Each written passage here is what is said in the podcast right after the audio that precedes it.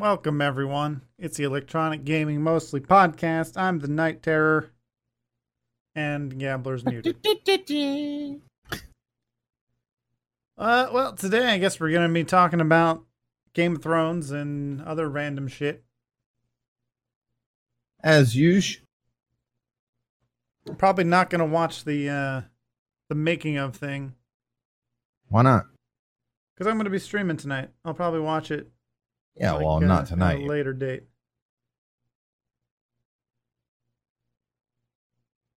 Oh, good. So, uh, for Guild Wars, they sent me my support request back. This sounds. This is good news. Thank you, thank you for your patience, Commander. I have been able to confirm that you are indeed the owner of this account with the information you have presented with us. With that, I have dispatched a password reset link to your email address. This link is special and does not require your serial code or character name to be input, but also expires after 24 hours. So please make haste with the changing your password. If you do not receive the automatically generated email, yada yada yada yada yada. Blah blah blah. So yeah, we can do uh, we can do Guild Wars again. Well, there you have it. Podcast over. We're gonna go do Guild Wars. Well, not tonight, but you know, if I need an Yeah, MMO, yeah, yeah. it's not it's, It's not World of. Warcraft. Uh, it's the best. World of Warcraft's the best. Everyone says it's the best. It's the biggest. The longest lasting. Everybody knows that. Well, it's the most popular. And what do we know about things that are the most popular? Uh, guns are popular. Vagina is popular. Sex is pretty popular. Those are all pretty cool things. So, you know, not everything that's popular sucks. Depends on who it's popular amongst. You know? All well, the I like 12 the year olds. original Guild Wars. Had some pretty Oh. unique classes. I went right for the uh, most complicated. I don't mind need the to know one. about other classes. Well, I only played the second one for like 30 minutes. I don't really remember it at all. It's actually got a pretty unique system. It's based off weapons, which is pretty cool. It doesn't overwhelm you with a bunch of abilities, which, whatever. You know, people come and uh, say stuff like that all the time. They're like, ah, this game has so many abilities. Like, maybe you're just fucking retarded if you think it's too many abilities. just saying. You might, you, might be you. That's the problem. Yeah, I mean, Final Fantasy 14 was okay, but it just played too much like WoW, but didn't play as well as WoW. It ran better and it looked way better, but the the whole fucking like I, I played a, a mage just like in World of Warcraft, and it's just really slow. There's like hardly any like impact sense of like your animations and stuff. It's okay.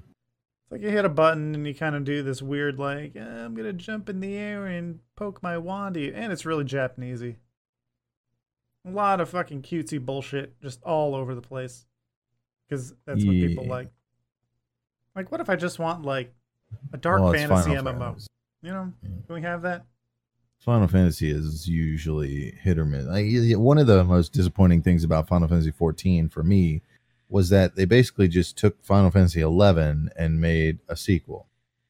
I would have preferred them to go the kind of classic Final Fantasy route where 14 was more, much more different from 11 and kind of see how that goes. Because, yeah, I mean, there, you know, think about Final Fantasy 15. Did they try that and then rebooted setting. it? No, it's in terms of the setting and the classes and the looks and the visuals. It's pretty much just like Eleven. You I know, blame World of Warcraft for uh, there not being enough other alternatives to World of Warcraft.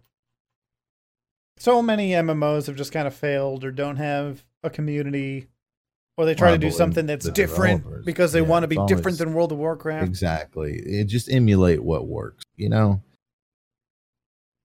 just just do like Just to less, car. less cartoony bullshit. yeah, listen, it's like a car. You still got to build the foundation the fucking same to what people are used to. You got to have air conditioning. You got to have a wheel that everybody's used to. You can't just put in a fucking stick and say that's the wheel. It's a straight fucking bar. We're unique and different. No, just stop. It's all Like, got to work. I would really what enjoy using. I would really But you can enjoy like add, an atmosphere you can like Dark look a little Souls. Right? except for not being such a dead world, but having that atmosphere of Dark Souls. yeah. And like if you see someone walking around with some little squirrel fox thing with little hearts above it, you can just mm. fucking Kill kill, it. it. and they can't get it back. Yes. Get the fuck out of here. Go back to World of Warcraft. Fuck yeah. Fuck you, piece of shit. We don't like it's just people. it's I mean it- Except it's, for you. it's possible to be kind of badass in World of Warcraft like in in the Fire Mage heyday and Legion. I thought I had a pretty good transmog going. I just went out of my way to pick up everything that was fire related, which was tough because everything in that game is purple and green. So you find some fire shit, and you know I thought it was pretty badass. But then you look around and everyone else is like, "I'm a cat," and I was like, "Ah, what the fuck? Get out of my raid group." My cat. Warriors Kill are pretty badass for the most part. I mean, there there's like it's the thing is is even the stuff that looks badass is still limited by their fucking cartoon land art style that they got going. They don't have a whole lot. Like for example, I, I wanted a mount where I could carry someone else if I needed to. I thought that would be pretty useful. So I Yeah. bought the um the the BlizzCon ticket like two years ago because it came with one Yeah. of those, and it's like this fucking busted ass flying ship. It looks like it shouldn't even work. It's making this Tiny sound like the fuck. engine's about to put put put put put put put put put put. I'm like, yeah, I can't ever. Yeah. It's all it's this. always a fucking cartoon like that. Yeah. Yeah, I don't get it. I don't get it. But like I said, Amazon is making an MMO. I didn't. I should look that up now so I know what the fuck I'm talking about. I don't know. I don't think Am- maybe Amazon is publishing it or something. Hmm. Let's see. It's called New World. Oh. Amazon's questionable MMO has you colonize the new world. Yeah, it might be a little too Perfect. realistic. That's oh well, perfect. there's a guy shooting a zombie, so maybe not. Well, I mean, we need a game based off colonization so that people understand what the fuck it really is. It's not invasion.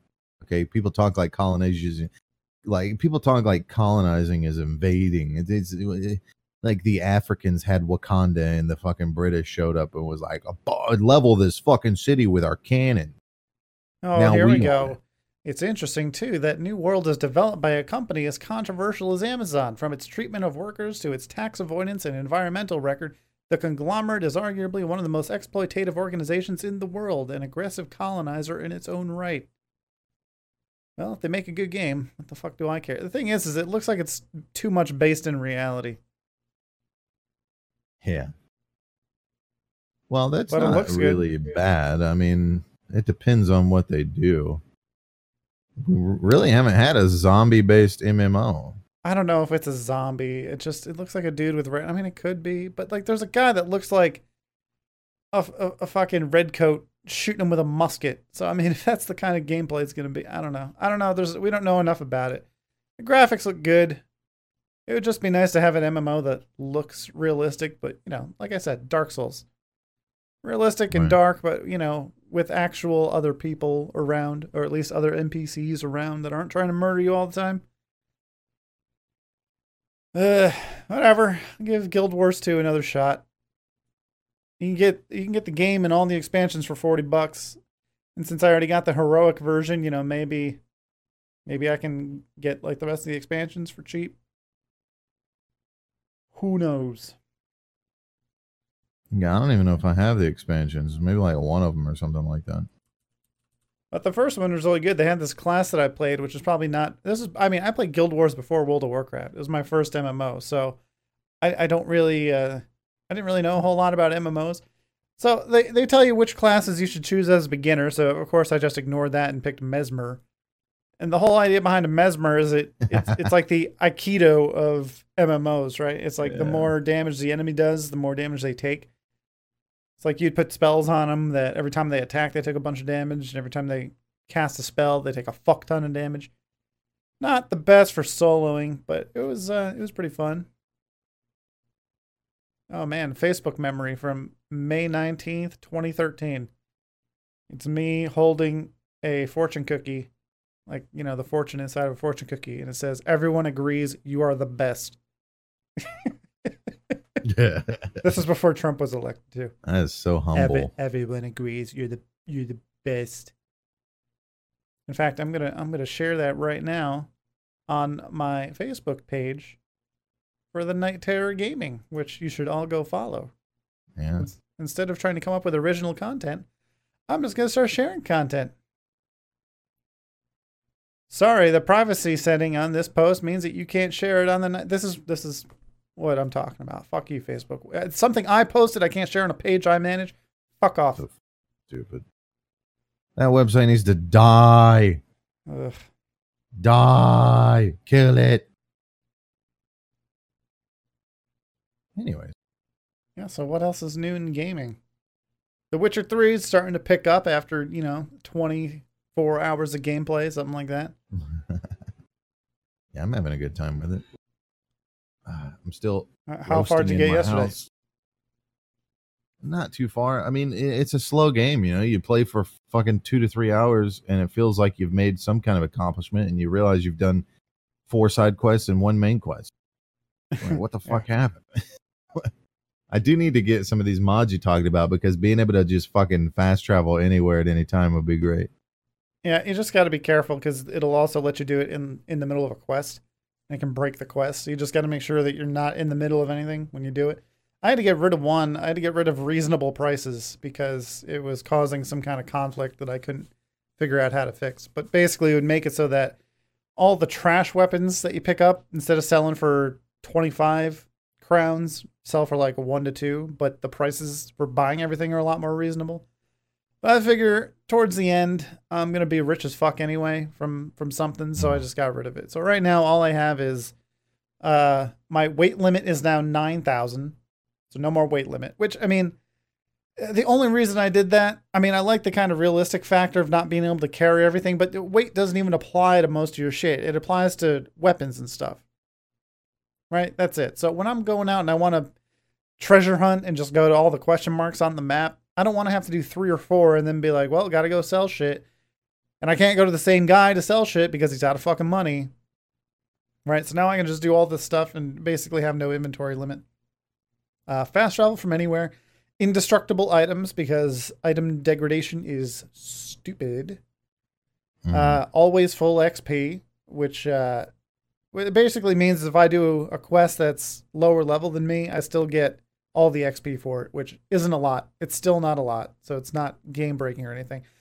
But the problem is, like, you could pick up level 32 quests at level six, right? So by the you try to level up and do some stuff, and then you end up being under leveled for the main quest, and you end up getting behind. It's kind of a weird system for being open world. They really try to like pigeonhole you into like doing certain quests in a certain order.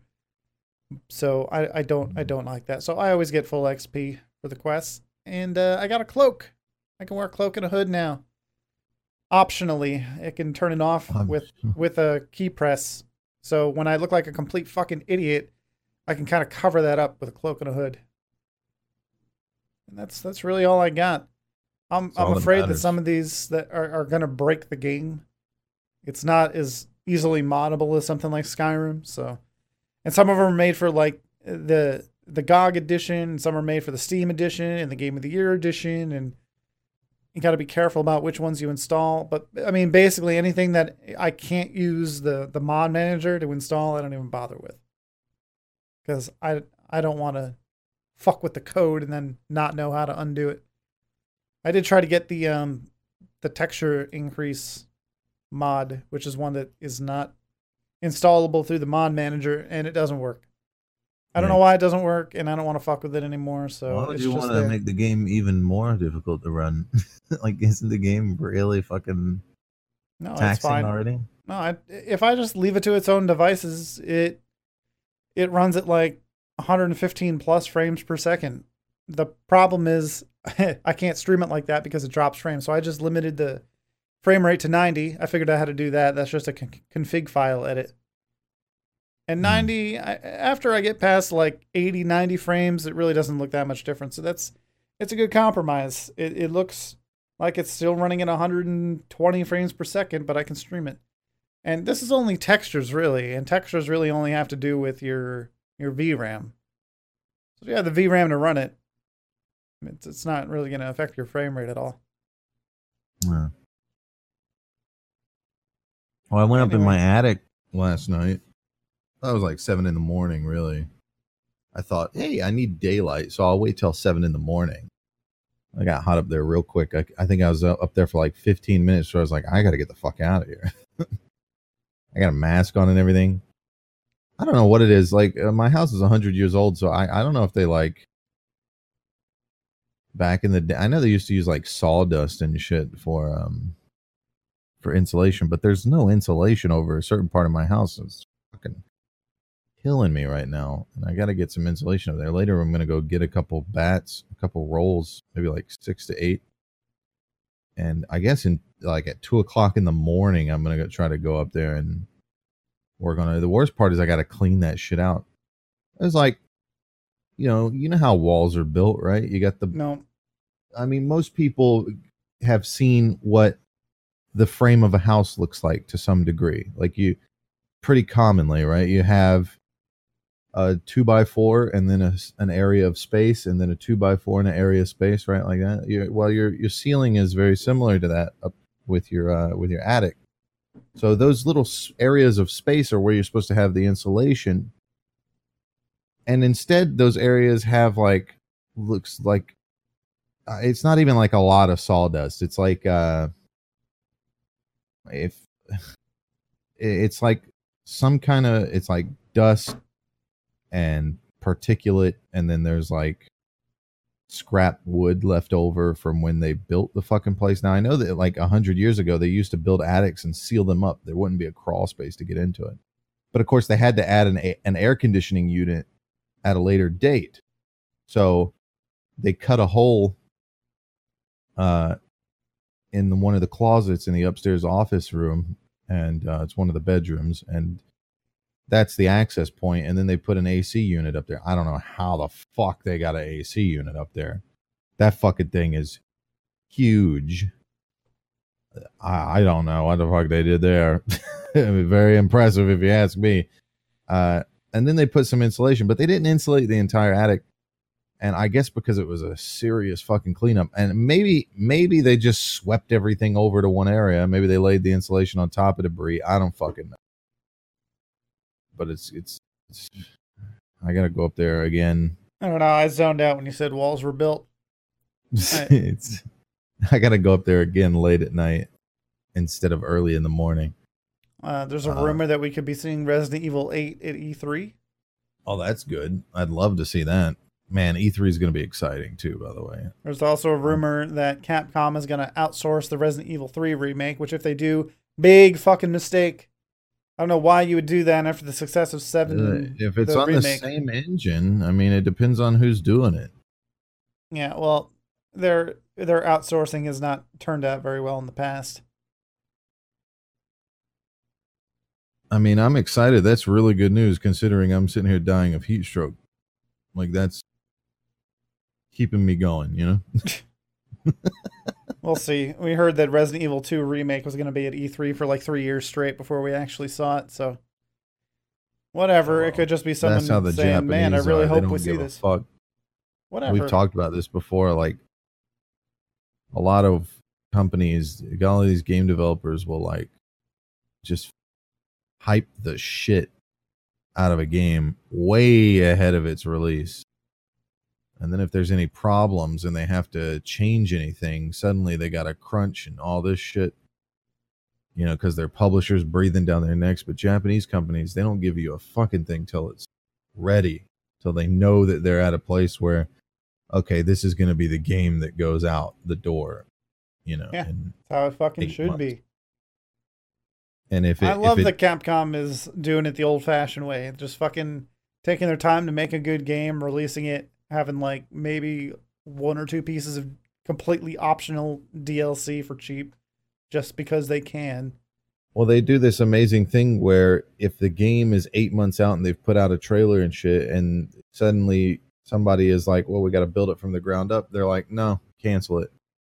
It's an amazing concept, but in the, I mean, I get, I guess it's not really a negative thing. If you look at a game like uh, Anthem, and your complaint is that, you know, it's not what it could have been but then at the same time the alternative was the game just doesn't exist at all. You know i guess that's kind of petty to not want to see it exist because i'm sure there's some people out there that do enjoy well it wouldn't have been a problem if they didn't show off and hype it up and get all these people excited yeah, about it. hype hype's a big problem.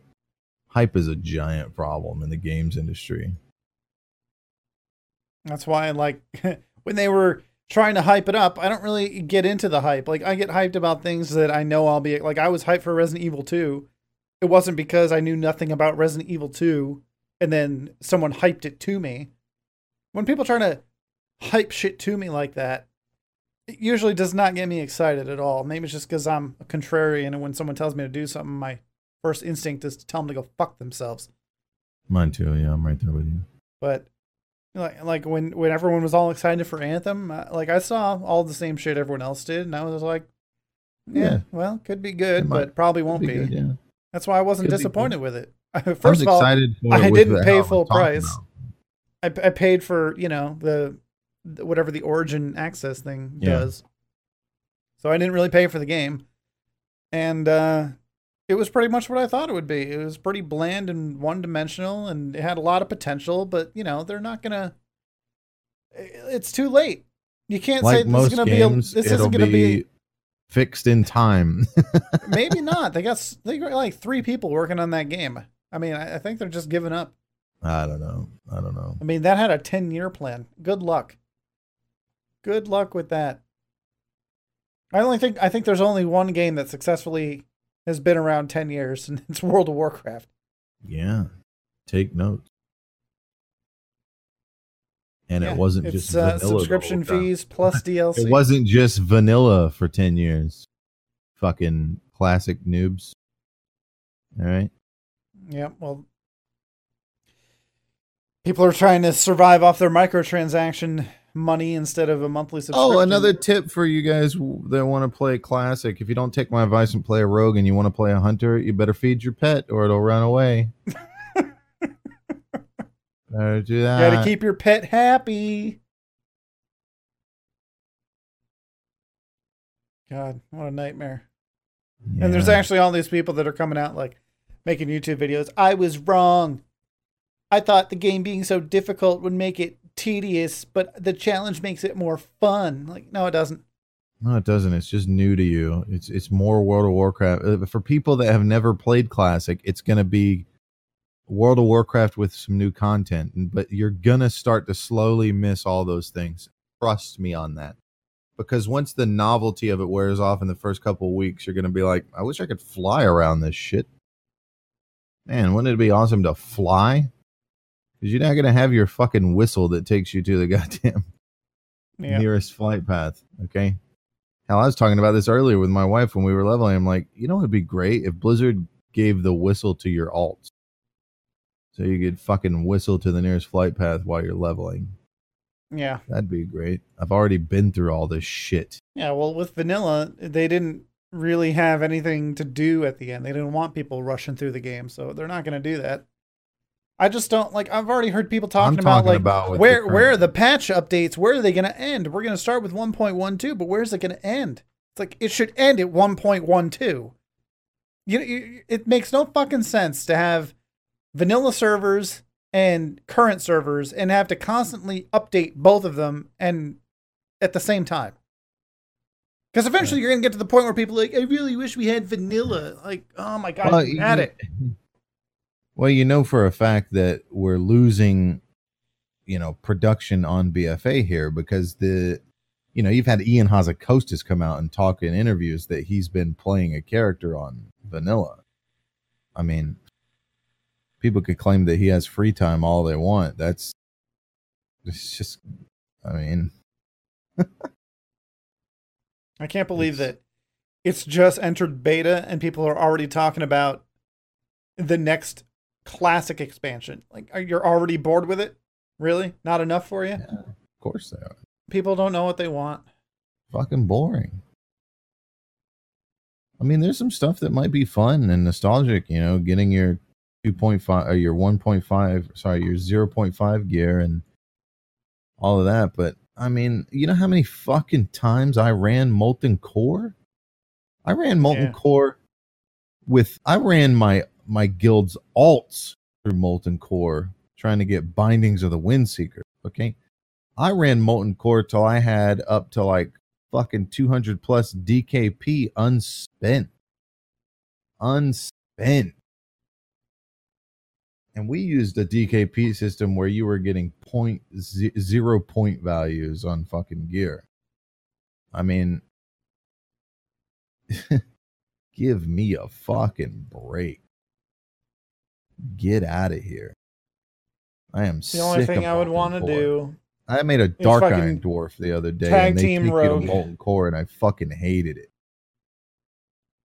I would just tag team people as a rogue in PvP servers. Just grief the shit out of people until they realize that they've made a huge mistake. That's it. I'm going to become everything I hated because of this.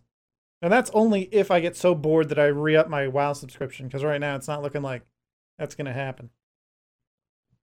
At least until they start fixing fire mages.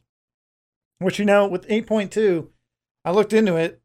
Pretty much everyone got some kind of change or a buff or adjustment of some kind. Fire mages got nothing. Absolutely nothing. After all this time, they still can't figure out that Phoenix Flames needs to be baseline for the class to feel good. It's such a simple change that they just won't fucking do. I don't know why. Now they can go in there and change all the Azerite traits or whatever, but I like I don't even know what they do anymore. They're so forgettable, and I know they're changing the system and Well, All that, adding what's mm, called but- essence.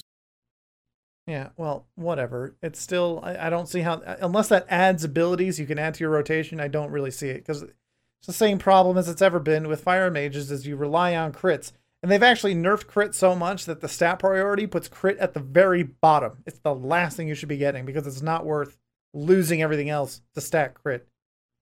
So Right. you're just gonna be fucking pumping out fireballs, my dude.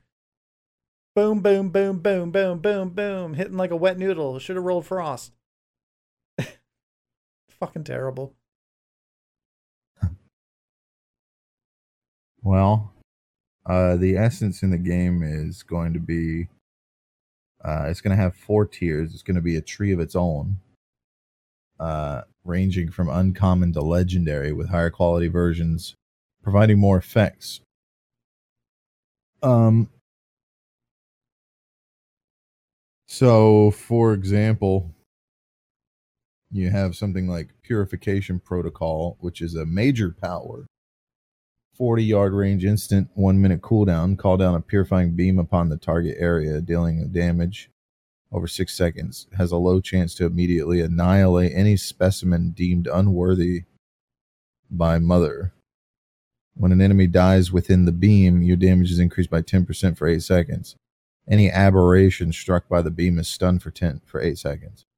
And then it has a minor power, approximately two procs per minute. So when you're not using the cooldown, this minor power takes effect or or maybe you apply this as a minor instead like you could put this as a major power and get that ability or you can put it in a minor power and get this ability. Two procs per minute mother has added a purification protocol to your heart of azeroth allowing you to damage allowing your damaging spells and abilities to release a blast of azerite energy at your target dealing damage to any enemy. So you can go for the proc or the activation i guess so they're putting like options like that. Um let's see they have a, like a list here let's see if we can find shit for mages actually i don't think there's anything just for mages i think it's all like Mm-hmm. everybody We've has been getting fucked over for a decade, so I mean, I'm not surprised. no, i mean like i think everybody i think these are used by everybody and you get them from so like vision of perfection this one is complete the initial chapters of the nazjatar war campaign memory of lucid dreams complete the quest azerite for the faction and the mysterious treasure map mission reward. You know engine of the ceaseless progress complete operation mechagon. Azeroth's undying gift claim a weekly pvp war chest in season three or later and then this one's a vendor. You know so it's stuff like that. Um and it has them all listed out here. Some of them are pretty good. Memory of the lucid dreams uh instant three minute cooldown clear your mind and attune yourself with the heart of azeroth increasing your holy power generation rate by 100% and your leech by 874 for 10 seconds. That's pretty strong. I guess that's just for paladins because it says holy power. So I guess there are class specific ones. It doesn't say it on this list though, so that's kind of lame that they would do that. Uh, there are different versions of it, so you can get the rare version of it, the epic version of it, or the legendary of it, and there's like different ways of getting that. Uh, and of course, they add shit to it. I don't know. I think this is a good system. I think this is moving towards more what it should have been. It's unfortunate that the game didn't launch with shit like this. I mean, I've yeah, I mean, we're halfway through the expansion already. Well, we're at the end. This is pretty much going to be the last. Well, I mean, in terms of time, be- it's like what a year ago. They probably get another year before the next one comes out. It's been eight months or something like that. Yeah, it's almost a year. I don't. Don't maybe I'm wrong. Maybe it's been more than that. I think. Um, I've said this before. What Blizzard should have done with this expansion is either keep. I think they should have kept the artifact weapons, drain some of the power, and kind of make that part of the storyline for them taking away some of the abilities but adding new ones or just lowering the number of abilities so that it evens out with the heart of azeroth? You know the ideal would be you drain some of the power from your your artifact so you lose some of the abilities and they can take away some of the stuff and balance it out with the heart of azeroth that gives you new abilities. I think that would have been a good way to do it Uh, or you could have kept the um, you could have just kept everything as it was with the artifact weapon and just not gain any more power on the artifact weapon, no more artifact power, and all you do is you get sockets for your artifact weapon to increase its item level. I think that would have been great. And uh, the Heart of Azeroth would have been the new way to go further. I think gutting the whole system and taking it away was a giant mistake they took away probably the uh, three to four abilities from each class and spec and then on top of that took away a lot of change like that was a big change like It, going it, from it completely ruined the flow of fire mages because you had that extra ability. It was on a 45 second cooldown and had two charges, and it was an instant AoE that always crit and added to your hot streak. Now you have to choose between that and the one that takes your fire blast, adds a third charge, and reduces the cooldown by six seconds. So, like, fire blast is still the one to take because it lets you do more pyroblast. It's a it's a complete nerf on a class that didn't need it. Um, It's just, just it feels so bad because in fights that are long enough, you just you, you don't get any hot streaks, and nothing is more depressing than like fireball, fireball, fireball, hot streak, and hot streak's gone, or not Yeah. not hot streak, heating up because you need two crits in a row, right? So it's just uh, constantly seeing nothing, and then that one little half thing pop up, and then it go away, and then pop up and go away. It's like motherfucker, I just need two fucking crits in a row. Can I just please? So in order to force that, you got to use your two charges of fire blast and then your fucking 45 second cooldown phoenix flame it's just eh, it never feels right it always feels like you're just casting fireballs and shit and all everything's always on cooldown it feels like shit it felt really good in legion. It feels like shit now. Hmm. and now they're just telling people to pump points into versatility and mastery for the damage over time damage. It's it's a shit show that should have never happened. Even if they took away even if they wanted to take away the artifact weapons which i think is stupid and should not ever have even been thought of as a concept the idea of going from an artifact weapon to lol epic weapons again is just not even to legendary to epic weapons like how fucking stupid are you Yeah, especially least- because all the fucking weapons you get as a mage, it's like, uh, guess what? You picked up a wand that's 30 item levels higher than your staff, but good luck finding that offhand. You know, like it's such a shitty fucking system. you can't transmog a wand into a staff and, and shit like that It- it's it is so stupid. Like just get it over with. Bring back the artifacts. Undo your mistake. Okay? Be humble and come out and say we fucked up. We're giving you artifact weapons back the old ones and we're rebalancing it with the heart of azeroth. The heart of azeroth mean- doesn't even add anything so you could just give it back and it's not going to change anything in any massive way. Yeah, you're gonna have to rebalance weapons. encounters and shit, but fuck I don't off. mind like, not having the weapons. I miss having the abilities that came with the weapons and being able to Yeah, have those be independent of your talents. Okay, so if they wanted to take the weapons away, And I really hate the idea of finding fucking wands that are, are better than a staff and you don't have an offhand for it. I fucking hate that. They need I to was- get rid of that. Get rid of wands. The whole point of wands in vanilla was that you could put them in your wand slot so that if you get someone down to a sliver of health, you don't have to sit there and cast. You just hit your wand button and he wands them. It's not supposed to be a primary fucking weapon. If you Right. want to use an offhand, use a fucking sword. who the fuck cares about wands from Harry Potter, anyways? Listen, Oh, it's so dumb. I was I, I always that- said that if I was a wizard in Harry Potter, I would just get my wand like installed into my arm so I can just cast with my hands. But wands are dumb. I, I was gonna say this, but so if you want to take the uh, the weapons out of the game, which again I agree was a bad idea, but if you wanted to remove those weapons, a smart thing would have been to bake all of the abilities and the passives into the fucking class, or move a lot of them over to the Heart of Azeroth as an innate ability. Like they're already there. A lot of the passive stuff could have moved over to the Heart of Azeroth, and it's and they're already there on top of whatever you're going to add to that. I and mean, those mages lost their abilities blink just heal. get learned. Yeah, it's so fucking stupid, and it's this weird system of like, don't you? Everybody wants vanilla back, so let's make it more like that, where people can't heal that easily and shit like that. Like that's fucking lame. Okay, And it would have been fine if mages had like, you know, competitive DPS or some sort of survivability, but they fucking don't. They have nothing. They have nothing to offer right now. Well, they've created this system where, like, as a paladin, I can easily solo content because I have a self heal. But I can't, I, I struggle as a warrior, and my item level's high enough that I can do it with most things. But I struggle as a, lo- a warrior to try and get bloodthirst to heal me for any fucking good amount whatsoever. And they're just so afraid. They're afraid you're going to solo content. You just stop being afraid. Okay? There's enough fucking content in the game to keep hit people like playing. fucking trucks. Don't fucking worry about me soloing shit. Oh my god, with this fucking Death Knight solo to fucking raid from the last tier. Who fucking cares? It's fucking irrelevant now. Stop being so fucking namby pamby about shit. You have to bake those abilities back. And at this point, the best you could do, I guess, is just give back those abilities. At least you could give the abilities back. And not in the forms of talents. In the forms of they're baked into the Look, fucking class. It would have made perfect sense to add a new talent tier and then take your fucking abilities from the weapons and put them in that new talent tier, but they fucking didn't. Yeah, I mean it was three. They replaced abilities. other shit, and now it's competing against other things, and it's fucked up because every I other don't know tier. why they're so fucking afraid to add more talent tiers. What the fuck? I mean, every other fucking talent tier for mages anyway. Like, there's an obvious choice, except for that one tier, where know, you, need most- both and you can't fucking have it.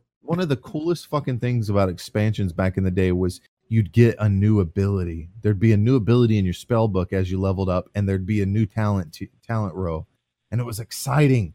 Like, oh man, we get another three talents to choose from based off our spec, and we get a new ability, and sometimes even two if you go back to like Wrath of the Lich King and shit. Now it's like how many fucking expansions have we had where they haven't added anything like that? They got away with it in Legion because artifacts were basically a new talent system, but I don't know why And they got new fucking abilities. regress so heavily with fucking Heart of Azeroth. There's no new abilities on this shit. People like passive stuff, I guess. Yeah. Like, No, what are you passive stuff is necessary because otherwise you don't fucking feel powerful. That passive stuff needs But that to be passive, it could have just been baked in. I don't know why they don't just bake that shit in to your when you level. Absolutely. It has to be done. It's fucking stupid.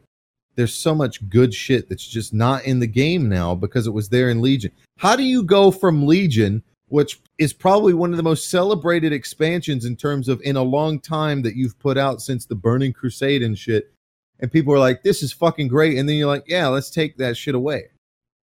I mean, the least you could have done was bake that shit in and then drop everybody down to legendary weapons. You just came from an expansion where you had like fucking 40 legendaries, and you're going to tell me that you're like, yep, no more legendaries at all. Not a single fucking legendary. People are like, "Hey, we want more legendaries," and you put them all in the game, and then people, some people complain, but most people like it, and it's and it wasn't the problem with legendaries; it's the problem with how you acquired legendaries with it being random. You fix it to where you can just grind it out, and nobody fucking complains anymore. And then you take them out of the game and bump us back down the fucking epics. Listen, just all you had to do was go, okay, there's no more uh, legendary items that you wear, but there's all the weapons are legendary now. That's all you had to do. We're talking about World of Warcraft. Yeah, sorry. This is yeah, because I'm going to go straight into Witcher Three after this. Oh, okay, so. I didn't know we, this was a live podcast. Well, I that changes dro- I would have I would have uh, dropped the N bomb a lot more. Nigeria. All right, so you know, I just I don't fucking get it. It's it's such bad decision making. Whoever's at the fucking top over there needs to get their shit together. It can still be saved. You got to let go of this heart of Azeroth shit and and stop trying to just. It's like that meme, you know. It's not gonna be a thing. Stop trying to make it a thing. The best thing you could do with the heart of Azeroth right now is make it more like artifact weapons. okay, bake the fucking give us back the three abilities. I don't even listen. I still think you should have gave us all the passive shit, but uh, whatever. Put that aside. That's a lot of balancing you'd have to do, and I'm not going to expect you to do that. It's Blizzard for fuck's sake. That's not how they work. They fucking wait every time a game every time they make an expansion and something's majorly broken or some something people's not happy about they just wait till the next expansion to fix it. And then they stand up on a stage like they did something amazing and they announce it like versatility gone. Yeah hey, hey everybody like that? Expertise gone. Hit rating gone. Yeah no shit. It's fucking garbage and we've been complaining the whole expansion about it. Why why not gone during a patch you fucks uh, we waited for the expansion to do it okay so i get it you're not going to put all the passive shit in because it'd be too much for you to balance because you're too busy jerking your dinglings over some stupid shit but put the three fucking core abilities for each spec back into the fucking game. Bake those in. You can even make it a talent row, man. Just fu- yeah. you've done this before. You've done fucking overhauls to talent trees during patches before. Do it. Just fucking do it. Okay? Make a fucking new talent tree and put those three abilities on it. Don't fucking get, you know, put it in a row that already fucking existed that people were already taking abilities from. That's just fucking scummy. Oh, here's an ability you had already, and now you now you learned it, but it's a talent. What? Fuck off. It makes no fucking sense. It's like don't it's fuck like yourself. You're just weaker. gutting classes. It's just another some, testament some to like your character's not things. getting your character's not getting more powerful. It's all the fucking weapons and gear that you have on. It's like you're not learning shit as like for character progression. You're just some fucking pleb in really nice clothes. It's fucking dumb. More of that shit needs to be baked into your actual character and not just like, oh look, I picked up a weapon that lets me do all this shit. Fuck that. Especially with characters that don't rely on weapons like lore wise. Like, I don't know, mages, warlocks. You know, maybe that kind of makes sense for Warriors. I mean, how long are you going to keep me interested after this next patch? How long before I'm like, fuck it? Uh, not long. Because what you reap is what you sow. Oh, uh, sorry, that was that was my edge lord moment. That's a that's a that's from a song. oh, okay. That's why it's fucking cringy. I'm just so fucking done with this game developer, and it's a goddamn shame because it's a 15 year old game that I've played for 15 fucking years, and they had their fucking they had their major ups and then they had their downs with like warlords and and and fucking Mists of Pandaria. And I don't give a fuck who you are. Mists of Pandaria was shit. Okay, it wasn't okay. It wasn't shit all over. It was pretty shit. I mean, there were a lot of good systems, but the, the fucking lore was shit. The fucking setting was was shit. You want to go to China? No, I don't want to go to China and fucking get a disease and not eat. Fuck off. look, this fat pandas. Well, that doesn't represent China in the least. Yeah, it's racist. I mean, Chinese people are skinny because they're fucking communists. Anyways. and then they go to warlords. And uh, hey, listen, I liked certain things. I like the garrisons. Fuck off. People, are like, it's a Facebook game. The whole fucking game is a Facebook game. You log in and do your fucking dailies or run your mythic dungeons. That's it's the same thing. Shut up. Okay. The problem wasn't with the garrisons. You had a problem with the mission system, which still exists, by the way. The fucking thing that people Yeah, complained about down. is what they kept. They kept the thing that people complained about. Eh, See, this is the problem. People complain and they won't shut the fuck up about other things. They start convoluting stuff. It's like, hey, uh, does anybody else think that it's a Facebook game? Yeah, it's like a Facebook game. I feel like I just log in and I just do my Facebook stuff and then I log out of the game and I don't come back. at the same time, hours. games like Stardew Valley are universally praised. It's like it's fucking Farmville, dude. You And mean it's a then fucking people- Facebook Then you get these fucking mouth breathers that come in and yeah, I don't feel like there's any community. What's it's yo dog, it's me, your boy Asmongold, and there's no community in my garrison. It's just me by myself. Just ask these forty 40 people that I'm I'm doing a transmog contest with. I'm doing a subscriber. No one here thinks that there's a community. I, I feel like there's no community because everybody sits in their garrison. No, they don't because there's no auction house at the garrison. Go to a capital city. That's where everybody's at. Just like right now. That's where everybody's at. People didn't hang out in their garrison and they they didn't hang out in their fa- I, I don't know like what the fuck were people doing role playing with NPCs? You know what I did? I logged in, I sent my people on fucking missions and then I went and did shit.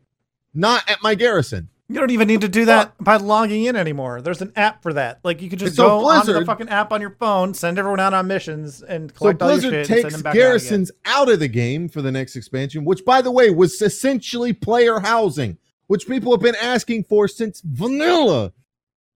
They take the player housing out of the game, and they keep the mission board. The and they give you a class hall. a class hall that you can't modify, you can't change to fit your what you like about it. Which it. I mean, I'm fine with. I, I don't really Oh, give a fuck that. about base you know what building. I, you know what I loved about garrisons was the same thing I loved from Miss Pandaria was that I could grow a fucking herb farm in my garrison, and I have a paladin who does enchanting and inscription. Okay, and she's been like that since inscription came out, and it's not very lucrative because I Well, I anymore. don't get herbs. So I'd have to normally go on a character that I get herbs on, like my hunter, and transfer those over to her. But with the garrison, I could just log in in the day and go fucking do that. And I don't have to go fly around competing for herbs with people. You know what fucking sucks? I'll tell you what fucking sucks. Trying to get herbs right now in BFA. You know why it fucking sucks? Because there's no flying. And you know what's gonna fucking suck? When I get flying, it's still gonna fucking suck because I gotta fly everywhere. I gotta fly everywhere. Oh, is there an is there a node over here? I don't know. Let's go hope. Let's hope there's a node. Hey, there's a node. Let me go down and pick it up. Okay, I gotta fly to the next one. Oh, let me pick that up. But in my garrison was it was here's 20 fucking nodes, collect them all, log off the fucking game and go play an alt or go play something else more interesting instead of spending two hours flying around picking fucking flowers. Nobody wants to do that. Uh, but, but for some reason, because vanilla, I mean, you're the fucking hero of Azeroth. You should be hiring people to do that shit for you. Exactly. I don't want Slightly off subject, but are you guys looking to get Warcraft 3 reforged? I think I will. No, Fuck not at all. Yeah, oh, fuck yeah! I'm gonna play the shit out of that. You should play it with me too. It's not gonna be expensive. I don't It'd- care. it'd I never great. played Warcraft. I don't really what? like strategy games. It's not really a strategy game. It's a hero game. You you control a hero most of the time. It's more like an oh, RPG. it looks a lot like StarCraft, where you just click and drag a bunch of people no, and move it's them. not like that at all. In fact, StarCraft was StarCraft was when they were making StarCraft, people were worried that they were going to do heroes like they did in Warcraft three. Uh, people that care about RTS. Yeah, Warcraft three is mostly controlling heroes during a story campaign. It's fun. You should get it. It'll be great. Uh, the custom games are pretty fun too. Even if you don't give a fuck about the lore. Even if you don't give a fuck about the lore, it's fun. It's a fun little uh, campaign to play.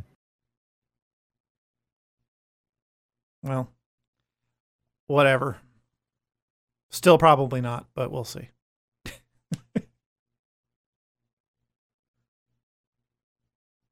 yeah, 30 bucks. Okay, then. You know what I'm more excited for that's also 30 bucks? Layers of Fear 2 comes out on Tuesday. I really like the first one. And this is how you know people don't really know what the fuck they want, especially when it comes to like horror games. Layers of Fear 2 came out, and it was actually pretty fucking scary. Like, the graphics were really good, the atmosphere was really good. It was like this. It, was linear, but it didn't feel linear because you were kind of exploring this house and you were a guy that was going insane. And they did a lot of creative shit where, like, you know, you would go and look at something and turn around, the environment had changed, and a lot of like mindfuck kind of mm-hmm. maze shit. And people were bitching. It's like it's all jump scares in atmosphere. It's like, yeah, like I don't get it. What And do you atmosphere? what, what do you want out of horror? If it's not jump scares and it's not shock value and it's not atmosphere, like there's nothing left. There's nothing left. Even like with horror movies, eh, horror movie was just a bunch of jump scares. It sucked. Or what do you want? atmosphere. like that's what a horror movie is. When you when you're in a dark place by yourself and and nobody's there, but you feel like somebody could be. That's atmosphere. That's no, Monty, that's not the one where the chick has a baby on a table. oh man, that's a classic. What is that game? That's uh is that Outlast two? Maybe, but Layers of Fear 2 takes place on a boat, and I think you're an actor, and you're still going insane. So it's the same kind of theme of actor or uh, artist going insane, but instead of being a painter, you're an actor. And uh, I don't know, looks pretty good. That's not Outlast two. What game is that where the baby is like there's like a fucked up baby on a table? Oh, it is Outlast two. It's Outlast two. It's not a baby. Eh, The second this the the ending is the baby is born, but then you you come across like a woman's body that's decapitated, and she looks like she's she was pregnant, but it's really because they just stuffed shit inside of her, and there's like a fucking severed head coming out of her vagina. Yeah, that game's fucked up. I didn't play the second one because I didn't really like the first one.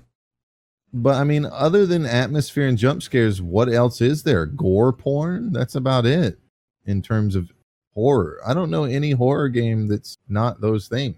Yeah. What else people is there? constant- I don't know. You tell me, man, because people, people, are bitch about it. fucking retarded. Like man. Layers of Jesus Fear was one of the fucking scariest games that of its time, and it came out like right on the tail end of the Outlast Amnesia kind of Look, craze that was Amnesia going is on. is is considered one of the best horror games of all time, and it's all atmosphere. Yeah, it's not even that good of a game. There's I'm like sorry, three I don't. encounters with a fucking monster, and I don't. it. I don't like the games where you fucking hide most of the time. That's why I didn't like Alien Isolation really, because it's like And there's jump alien scares, just- by the way, with the wind blowing and shit. I mean, it's just Amnesia started this thing of you're defenseless and you need to hide. And I think Resident Evil 7 proved that you don't need to be defenseless to make a scary fucking game. Yeah, that's true. I mean, Resident Evil 2 proved that as well. I mean, I mean, there's I think all the Resident Evils prove certainly- it's certainly a thing. Like I don't mind the the whole concept of that. I, I don't mind at all the idea of you're defenseless and have no weapons. That's fine. I don't know. I guess these worked. people these people just they get way too emotionally invested in the game, right? And they're like, "Oh, is he gonna find me in the locker? Is he gonna find me in the locker? Oh my god, he's gonna find me in the locker!" Like, and I'm just sitting there, like, "Can we get on with it? Like, just either fucking kill me or go away. Like, stop pacing in front of the fucking locker for like 30 fucking minutes. Do Yeah, something." Don't, don't put lockers and don't put lockers and patrolling enemies and shit like that in your in your game where you don't have any weapons. I think, uh, regardless of what you think about it, I think Alien Isolation did a great job there. I think that's if you're gonna do a thing where you have a patrolling enemy, you have to give the player ways to move the enemy's attention somewhere else. Because sitting in a locker for five minutes on stream while the fucking guy just camps you is not it's not fun. Well, my problem with Alien Isolation is it's always like knee jerk reaction. I need to hit him with a flamethrower so I can continue on. Right? It's not like, oh, Well, I need to gets to that problem solved and I need to problem solve and use my environment or do this or that. It's always just like, I guess I'll wait them out. Well, yes and, And- no. It's just like that game in particular. Like you got to get from point A to point B, and the alien is just an obstacle that just gets annoying. It's it's not even like a threat at a certain point. It's just annoying. Yeah, Resident Evil 7 did a little bit of a mix with the patrolling dad thing, but you can also shoot that guy to stun him. Yep. You couldn't kill him. He kept coming back. And it Yeah, was I only like the first like 25% They did a of the mix. game and he didn't follow you around forever. Like he followed you at a certain point and then when you get to another point he stops. Like I it, that, I mean that's about as much as I can take of running. Plus, you know, it's more running and less hiding, but I mean again, it's, there's a balance because Outlast 1 you could hide but it never worked. But like you could just sprint through that entire game. That's all you need to do. Just fucking Yeah. sprint from everyone. I think it, I think the problem with Outlast is it's too repetitive. It's trying to put you in a horrific situation constantly. I do think that Resident Evil 7 perfectly figured out the genre in that way where you start defenseless and then you become less defenseless. I think that is how video games need to be treated when it comes to horror. Um and a game like Alien Isolation, it falls victim to the same thing that Outlast does, just repetition of the same thing over and over. You need to escalate, or you need to escalate in you need to escalate in some way, either by empowering the player or through use of clever mechanics of the game or something like that. I gotta do something. But Layers of Fear is more like you are defenseless, but there's only like one or two parts where you can actually die. The rest of it is trying to figure out where to go and solve some pretty basic ish puzzles. But it's really just, I mean, I really appreciate that game from a game development standpoint and level de- design standpoint because they do some really interesting shit with how the world changes around you especially when you don't see it coming. Like there's lots of times where you just walk into a dead end and turn around and what was behind you is not there anymore and it's just completely fucking different. And some people might say it's overused, but I say it's underused in a lot of other games. Like it, you hardly ever see that kind of thing. So if you haven't played Layers of Fear, It's almost like that Silent. Hill haunting thing. Yeah. Yeah, it, it's like a mind fuck. It, it- it's like Inception, right? Like there's they do things that can never be done in real life that defy physics, and it really gets you to think about where you're going and what to do in a completely different way. But people are like, it's all jump Yeah, scares because like sometimes you'll go and you'll pick something up and you'll turn around and it'll be like a pile of books in the shape of a person that just falls down and it was right behind you, and people are like, oh god, jump scare, fuck that, fuck jump scare. Like why? like that was pretty fucking cool. Did it scare you? Yeah, it scared me. Yeah, Resident Evil Seven does does a good job also in that, you know, it's they use the videotape as another opportunity to make you defenseless, playing as the camera guy. Um, and that segment is just creepy. You know, you don't even see anybody until the end, but the whole thing is creepy. Uh, because you know you're in that house as you're Yeah. watching this shit, and then that happens and you you really expect something to happen when you come out of that video. And now you're like oh shit is there a fucking guy roaming around here doing this shit? I mean And how many times did it happen in Outlast where you walk up to a table with something on it and you click on it and I don't remember if you see a cutscene or if you read something, but it's like a good five minutes that you're interacting with this table or whatever was on the table, and then it puts you up and you're you look up from the table, and I- I said it out loud. I don't know if you remember. It's like I'm going to turn around. There's going to be someone behind me. yeah, I sure, turn around. There's someone behind me. appreciate Like it's so fucking predictable. But it had it had good atmosphere. I mean, for its day. I mean, the graphics don't hold up that well. It's a lot of really dark, muddy textures and shit that are kind of distracting. But and a lot of fucking night vision, which I mean, I'm over it. I'm over the night vision thing. You know, I saw the Paris Hilton tape. We're good. We're good on that. yeah that was horrifying i think they should have gone away from the night vision in the second game instead of trying to make it their thing Yeah, I mean, And Resident Evil, I think, did it did it right. Except, you know, I would have liked to have been able to control when the flashlight goes goes in and out. um, But I understand that, like, oh, it's night vision, so you can see in the dark, but other people can't. But uh, but they can is the thing. they can because It's they're in the dark. Well, firstly, they're in the dark. And if unless you're in, so the way night vision works is it picks up small amounts of light and uh, amplifies it. So if there's small amounts of light, uh, people that are in the dark are eventually going to be able to see in the dark. That's how it works with the human eyeball. Um, Unless it's pitch dark, but that's hard to come the by. only the only thing night vision does is from a tactical standpoint gives you a bit of an advantage at nighttime over an enemy that's not using night vision because you can see more clearly so you can see more details like an enemy on the hill or something like that it's not going to make you not only that but unless you're walking around with the fucking thing up to your eyeball which he doesn't do. He opens the viewfinder and puts that up to his face. The the fucking image from the viewfinder is gonna light up your fucking face.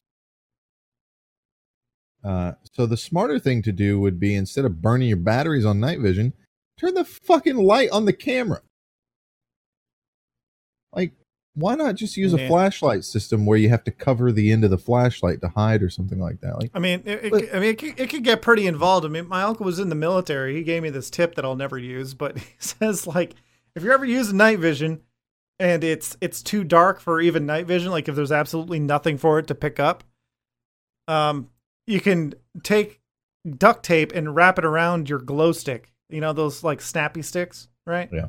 You take that and you wrap it around your glow stick and then snap it and then just use that like a flashlight. And since it's so dim, it works pretty well with with night vision. Like, can you imagine a game where eventually your your night vision doesn't work and you don't have a flashlight and you got to use glow sticks?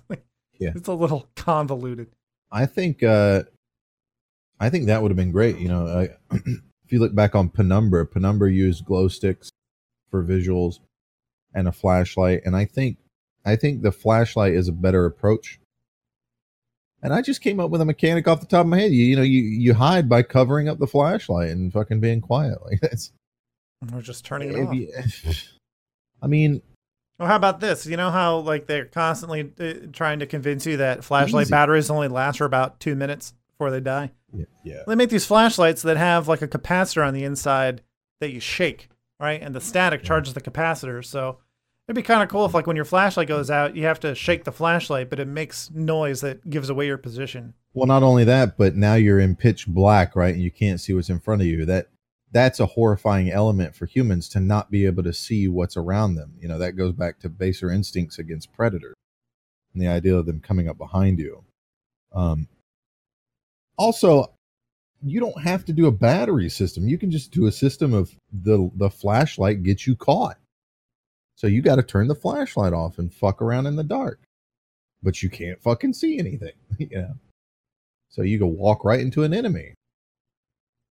And this, I mean, I, I hate to be citing Dead Rising. I used to have one like, of those military flashlights. Dead Rising was uh like one of the first games where you can pick up like anything and use it as a weapon. Like in a survival situation like Outlast, why are you not like picking up chairs or like breaking glass and making shivs and like using all this shit as weapons? Like, nope, you got no weapons. Like, well, I can't find a fucking gun, so I guess like you can't even punch. Like, if someone comes after you, like how come in every horror game you just basically take it in the ass? Why don't you like bite and punch and kick? Like, why don't you have these things available? You know? Yeah, like a struggle mechanic. If you get grabbed, you struggle and fight, try to fight them off. yeah. I mean, it goes. I mean, you're literally fighting for your fucking life. I think this goes back to Resident Evil 7 doing it perfectly. Like you cannot have the entire game being a useless weak shit. You can't do it. You have to have some kind of ramp up or it's just or you might as well have a fucking 15 minute game because that's all the game is is 15 minutes over and over. Yeah. Well, according to Bungie, that's all you need. Oh As god. Here comes the big guy. Hide in the locker. yeah. Okay, he's gone. Get out of the locker. Creep around for a bit. Up. Big guy's patrolling now, hide in the locker.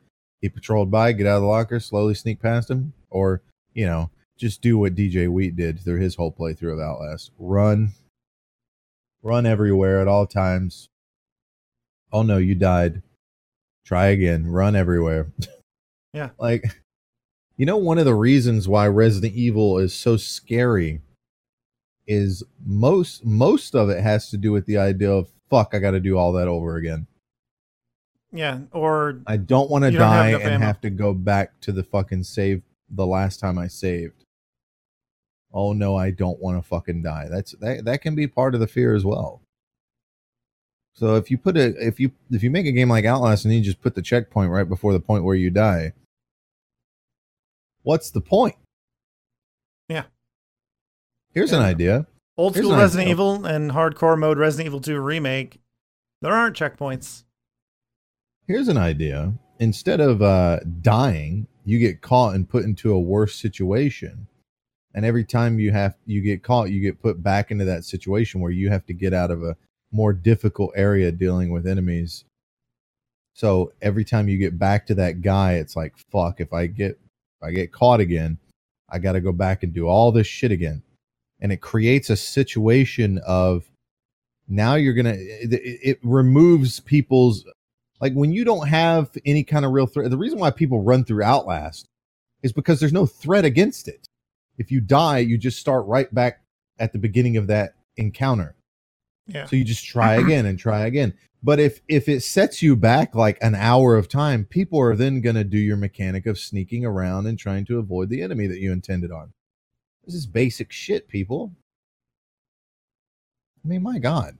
Yeah, well, the problem was if Outlast didn't have checkpoints, it would be a real shit show because the AI is so inconsistent. Tell you what, if, if I, I I change my mind, if I could have a superpower, I just want to be able to make a game as soon as I think about it. Just as it exists. Like I'm yeah, so you'd want to be a this. technopath.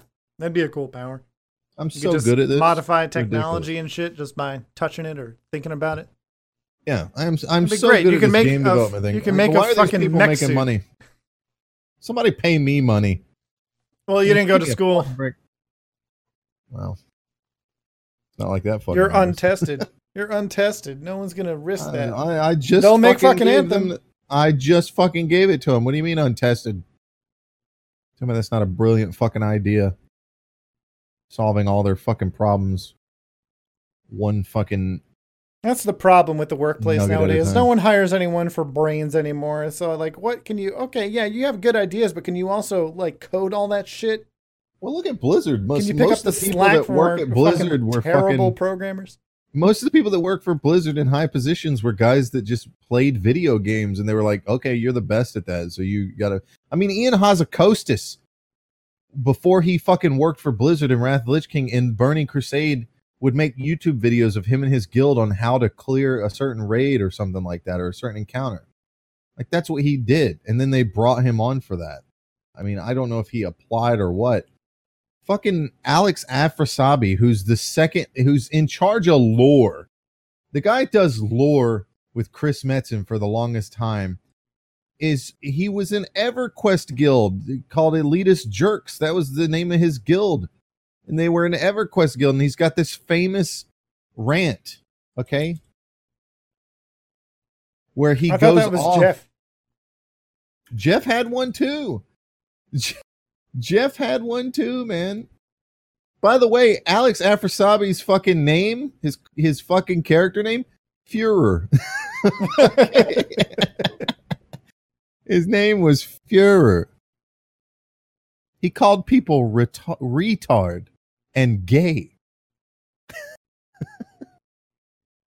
Like, yeah, it was a different time. It- it's eh, he fucking went off on people, man. And it was beautiful. Yeah, they don't. They I'm don't now they it up. just now they just fucking ban your fucking post. Say hate speech. That's hate speech. Jeff also played EverQuest and was in the same guild, I think. I think they were both in the same guild. Jeff's stuff is easier to find. You know, he went by the name Tigole. Yep. uh, and he had like a Legacy of Steel was his guild, is what it was. I mean, like the last post he ever made was if you want something done right. This week I accepted a position as associate game designer with Blizzard Entertainment. like, I fucking I mean, you know. Yeah, I would do it too. If someone's out yeah. there listening to this podcast and you think we got good ideas, uh, we are available. Here's his most famous post Fix your goddamn buggy bullshit half assed encounters. The amount of time we dedicated to get our keys to see this guy die and take a turn into, at the Emperor is just sick. Finally, see a see blood die only to have the entire raid DT'd from anywhere in the room was simply an insult. You know, he goes on and on. He says some pretty crazy shit. Uh, but in nothing like Alex was a fucking. Oh man, Alex was uh Alex was was was, was as is was Alex was as as Alex was like uh way fucking more, way more like kind of like we are, like much more aggressive.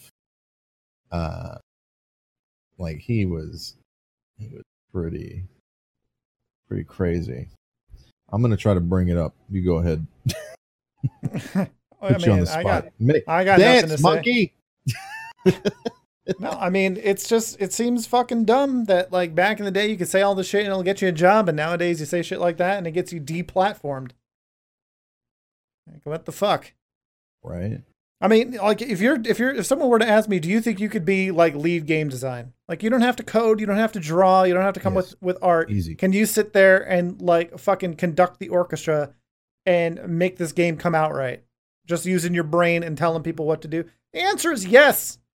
I could fucking yes. do that. No problem. Easy. This is the easiest fucking job. But apparently you got to know someone or you have to have you know ranted about something 15 years ago on the internet or you have to be multi-talented. You got to be able to fucking code or do artwork and you know back up the team, right? Like I don't know what that's about. Maybe it's downsizing and shit, but Look, it doesn't take that much to play a bunch of video games and then know what makes a good video game and why. And yeah. part of, I mean, well, you would think that, but then you get people that are like, Fortnite's awesome. So maybe that's it. Maybe you have these idiots making shitty games because people like shitty games now, you know? I mean, granted, there are games I don't like. Like, I don't really like Sekiro, but I wouldn't say it's a shitty game. I just don't agree with the fucking design decisions they made. And I wish I had an example of a game that, you know, had really good design decisions, but it just plays like shit. But I don't really. Because usually, if you can't think of a good idea, you probably don't have the wherewithal to, you know, execute it. I mean, yeah. I, can you think of one? I can't think of one. I mean, this is you're talking about Blizzard bringing guys in that have no experience making video games. Yeah, and uh, sometimes you get Jeff Kaplan, and sometimes you get Ian Hazzikostas. Right. so, I I mean, I get it; it's a risk, but swear to God, yeah. I can do it. And I think it's crazy because some of the most successful shit they did now they're all corporate. Like they act corporate and shit. Uh doing all this crazy shit where they you know they bring people in based off of their fucking you know. I just uh, what's your time at fucking ITT i really think i really think that instead of all this schooling we should just go back to like the master apprentice system or like the mentor system like you go up to someone with a lot of money who's successful and you say, I'll work for, you know, a living wage for five to 10 years and just follow you around and help you out and kind of be your assistant. And in return, you teach me the way so I can be as successful as you one day. No one fucking does that anymore. Right? Yeah. I guess Blizzard does, but again, you end up with Ian Hazzikostas.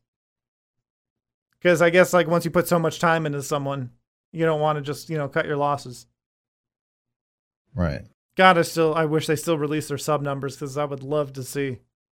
I just I, I don't I don't know why you'd put the guy that's done raids his whole life in charge of it.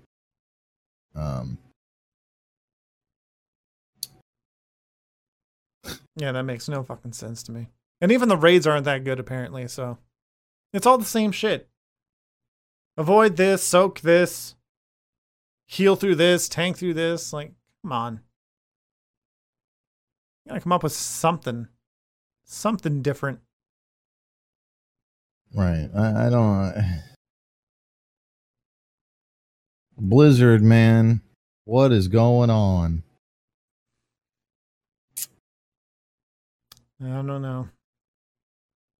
Anyway, why don't you talk about Game of Thrones for a minute and I'm going to grab a drink?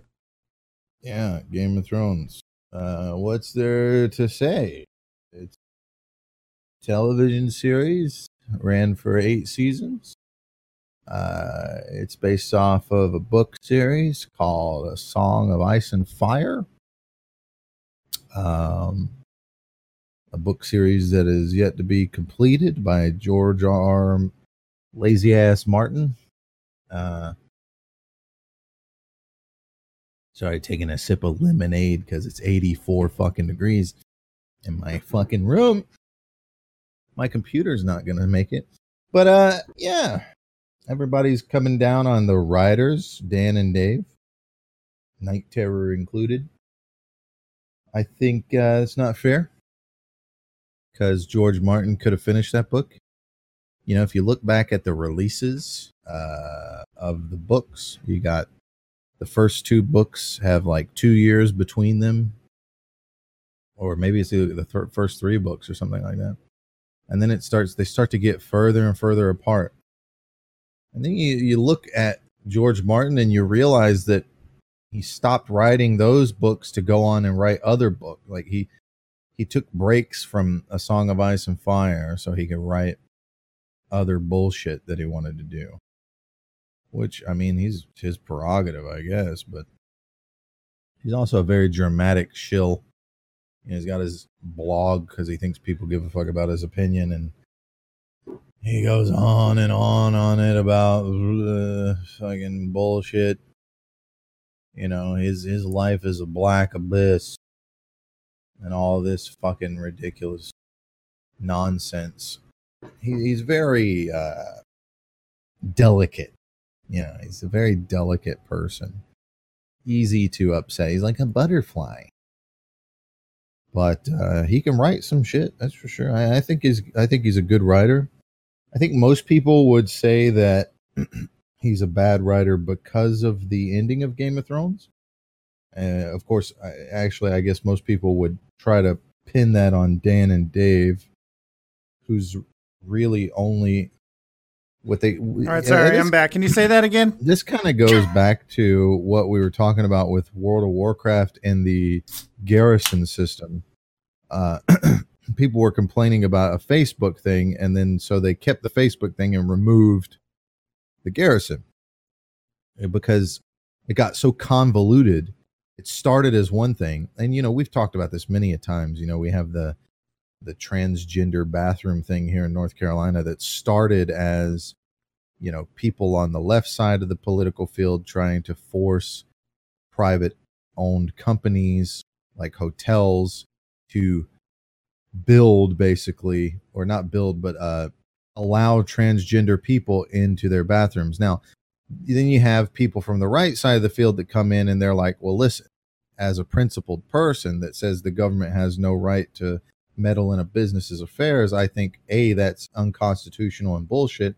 And B, you're going to hurt the business. You know, what what if there's people that go to a business in say Alabama and they're not, you know, all of Alabama I'm not going to say all of Alabama is this way, but hypothetically speaking, let's say all of Alabama, you know, doesn't really kind of go for that kind of shit, right? Like if they went into a place and it said uh, transgender people welcome in our bathrooms, you think they're going to use the bathroom?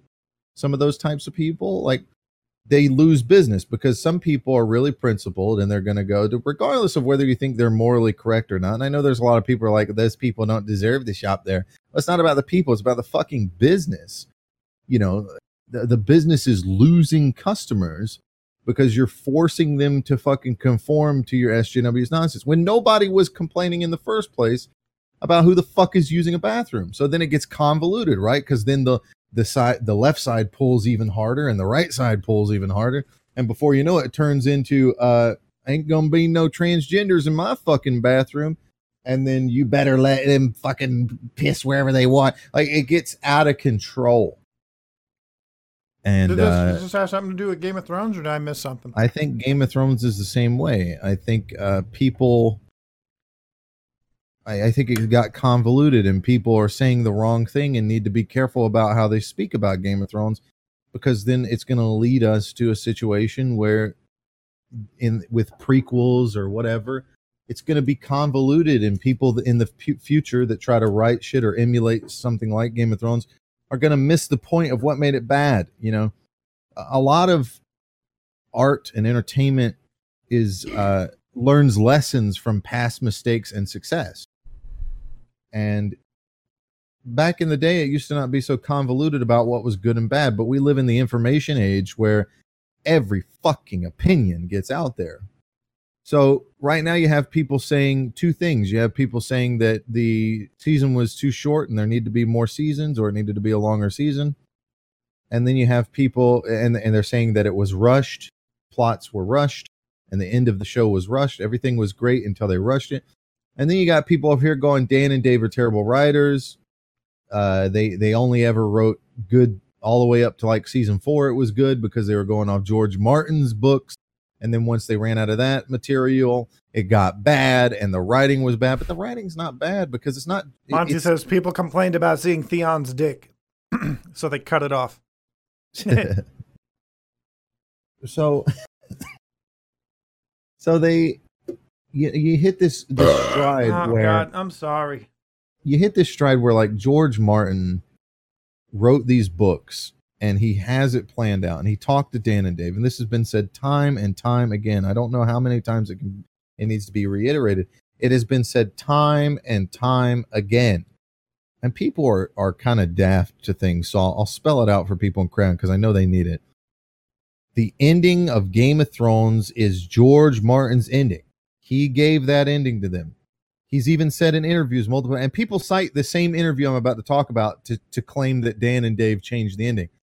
There's an interview where he says, "Well, when you change, uh, when you change a couple people, uh, it, it gets out of control, and before you know it, you gotta you gotta do things that, that aren't going to happen in the books. You know, in the books, there's going to be some different things going on with certain characters. He's talking about specific characters. He's not talking about the overall story. For example, if you don't put Lady Stoneheart in your show, but the Lady Stoneheart exists in the book, now you have Barris. Now, now you have uh, uh, what, what was it? Uh, what's the what's his fucking name? God damn it! The barricade. Uh, the barricade. Now you have him running around where he doesn't exist in the books, and now you're giving you, you know you have to give Lady Stoneheart's character to other people or a different person, and that's just it doesn't. You can do that and not change the overall ending of the story, but it's going to be a different journey to some degree, and that's what he said. You know, he talks about, for example, Littlefinger. Book Littlefinger is everybody's friend. Nobody distrusts Littlefinger. Everybody thinks he's uh you know somebody that's not to be feared or afraid of. So everybody trusts Littlefinger. In the show nobody trusts Littlefinger right? So he talks about those little differences and how they can change things. But the story in that same interview that he's specifically talking about little characters. And they they ask him like uh, you know eh, eh, is it going to have any impact on stuff like it doesn't have any fucking impact on the end story. Okay because this the, he talks about how he sat in the fucking he gives them you know he wrote a couple episodes because he's not a script writer but he wrote a couple episodes so he's not there writing content. If you want to say that he was writing stuff you really have to say that dan and dave were borrowing stuff from the books but that's also not true and it's not a fair assessment because Rob Stark's wife, who gets stabbed in the stomach in the show, arguably one of the most, you know, that that is a very jarring moment for most people who see the Red Wedding for the first time. Is suddenly this guy walks over and just starts stabbing her in the stomach. That's the start of the Red Wedding. She's not even there in the fucking book. Okay? She's not even a fucking person that's there in the book. The fucking woman that's pregnant is a side character. I, she may not even be pregnant in the book. I don't even remember. She's such an unnamed fucking unknown who cares about character. She's not even fucking there. Okay? So you can't say that something that's good like that belonged to George Martin. Okay? There are there are plenty of changes in the show that the book doesn't do that are better than the fucking book. Likewise, there are things that are not in the show that are good and should have been put in. The, and, and a lot of people think, yeah, it should have been put in. I think Lady Stoneheart should have been put in. It would have been pretty cool, and it would have been made people go, "What? That's crazy!" Catelyn Stark is back, and she's fucking, she's fucking people up. But where does that lead to? We don't know because the book hasn't gotten there. The last thing we heard of Lady Stoneheart is she had Brienne, she had captured Podrick and Brienne, and we're about to hang them because she's not her fucking self. And then Brienne says a word, and we don't know what the word is, and that's fade to black. That's all we got with that book so far. Oh man, such exhilarating writing. So much more different than the fucking show. You know, the credit I'll give the show is that up until season five, they never hung anything on a cliffhanger like that. I think the worst thing they ever did, if you really want to talk about writing, there are certainly some plots and some methods they they've done that were bad but you got to point at the real shit. You got to be upset at the real shit so that people in the future don't emulate this stuff. Like cutting to black on Jon Snow dying outside when he was stabbed by the Night's Watch, and then going an entire fucking year before you pick up on that. Nobody was surprised well, about did. Jon being resurrected. well, of course, that's what the book did. But that's because George is a fucking not a, an amazing writer. He's a good writer, but he's not the best writer. You don't cliffhang like that. In the book, it works because, you know, even though we've heard of people being resurrected, Melisandre's not there in the book. In the book, she's not there. And she's not fresh in your mind because you haven't read about Melisandre in a long time. In the show, she's only a couple episodes back. And she's nearby with Winterfell and all this shit and, and Stannis you know that's it's one of those situations where you can't do that on a tv show and nobody was surprised that jon came back nobody was fucking surprised. Everybody was like oh, he's gonna be resurrected. And people talked about it for a year and people saw and you know they tried to do stupid bullshit like hide the fact that kit harington is still recording shit and still at, at shoots. Oh look everybody he's not no kit's not coming back. It's over. Look he's saying that on an interview. Uh-oh we spotted him in belfast. Come on. You can't do that with a TV show. It's not like a book where there's not a fuck, there's not an actor roaming around that people can follow his real fucking life. Well, you, you know, George Martin could end up changing shit too. I mean, he's not going to change shit. Now he's he's gone on. The reason why he's not going to change shit, he's, he's gone on record talking about you know sometimes. Well, he's a fucking he liar. A question. He was asked a question where someone said, uh, you know, there's a lot of fa- fan theories about stuff. What what do you, what happens when people figure stuff out? He says, well, you know, uh, sometimes people will uh, throw the theories together and they'll be wrong, but a lot of times people are right. Uh, there's many many situations where, of course, he's talking about. And this is before we saw it in the show. He's talking about you know Jon Snow's parentage.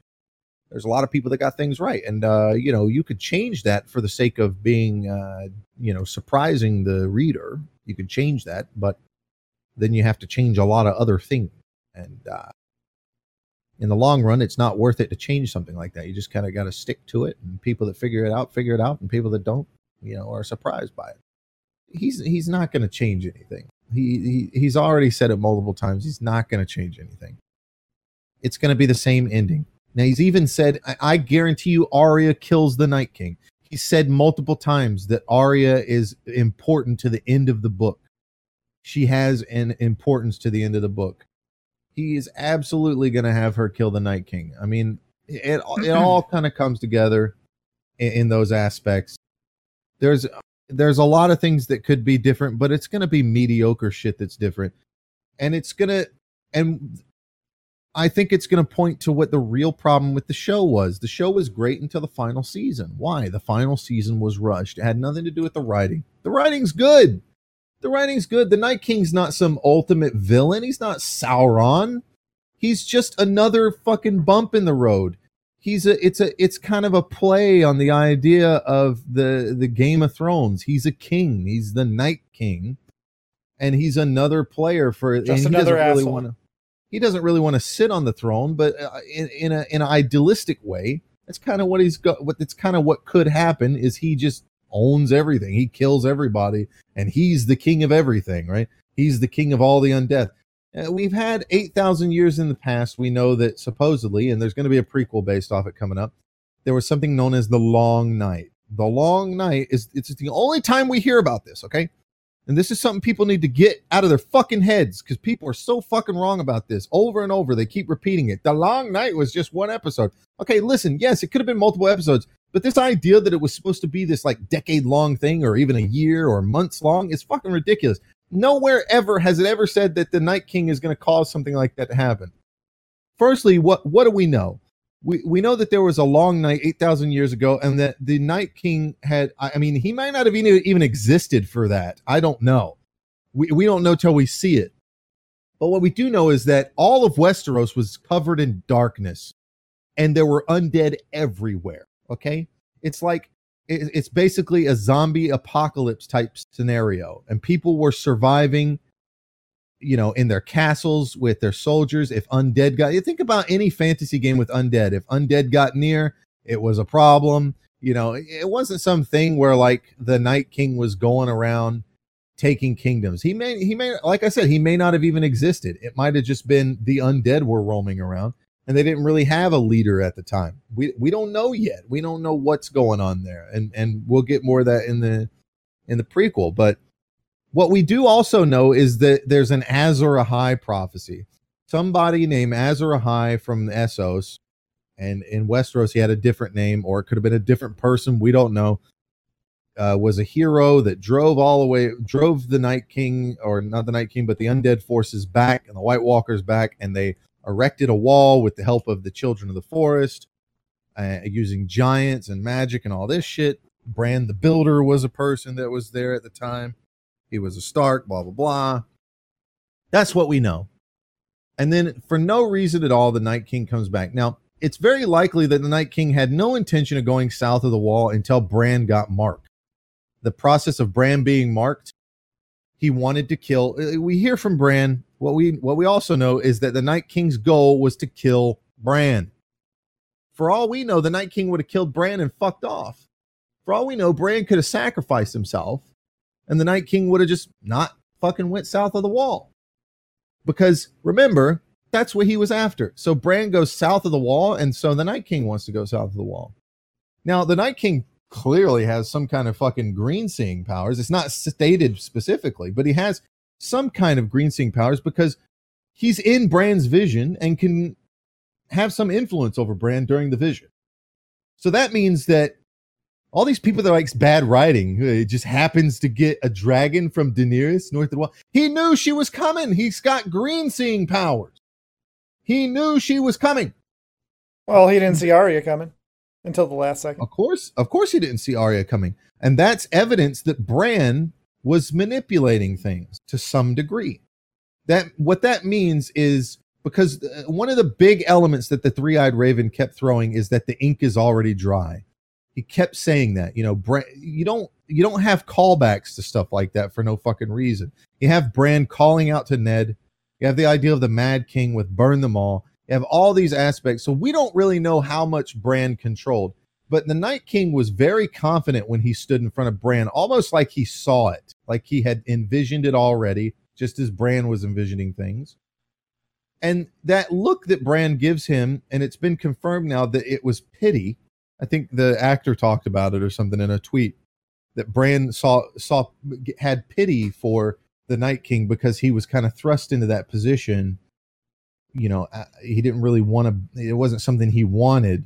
He was just put in this position, and he kind of pitied him a little bit because Bran probably knows the dude's fucking history. Probably knows exactly who he is and all this shit. We didn't get to see it, and that that is a problem with the show is that they rushed it and we didn't get to see things like that. They should have showed us stuff like that. The whole process of episode three should have been drawn out. Episode one through three should have been drawn out for six episodes or more, culminating in that final battle and and filling in spaces where we get to learn who the fuck the Night King is, and all this shit. And they probably didn't do that because they want to save a bunch of that and get people interested in watching the prequel.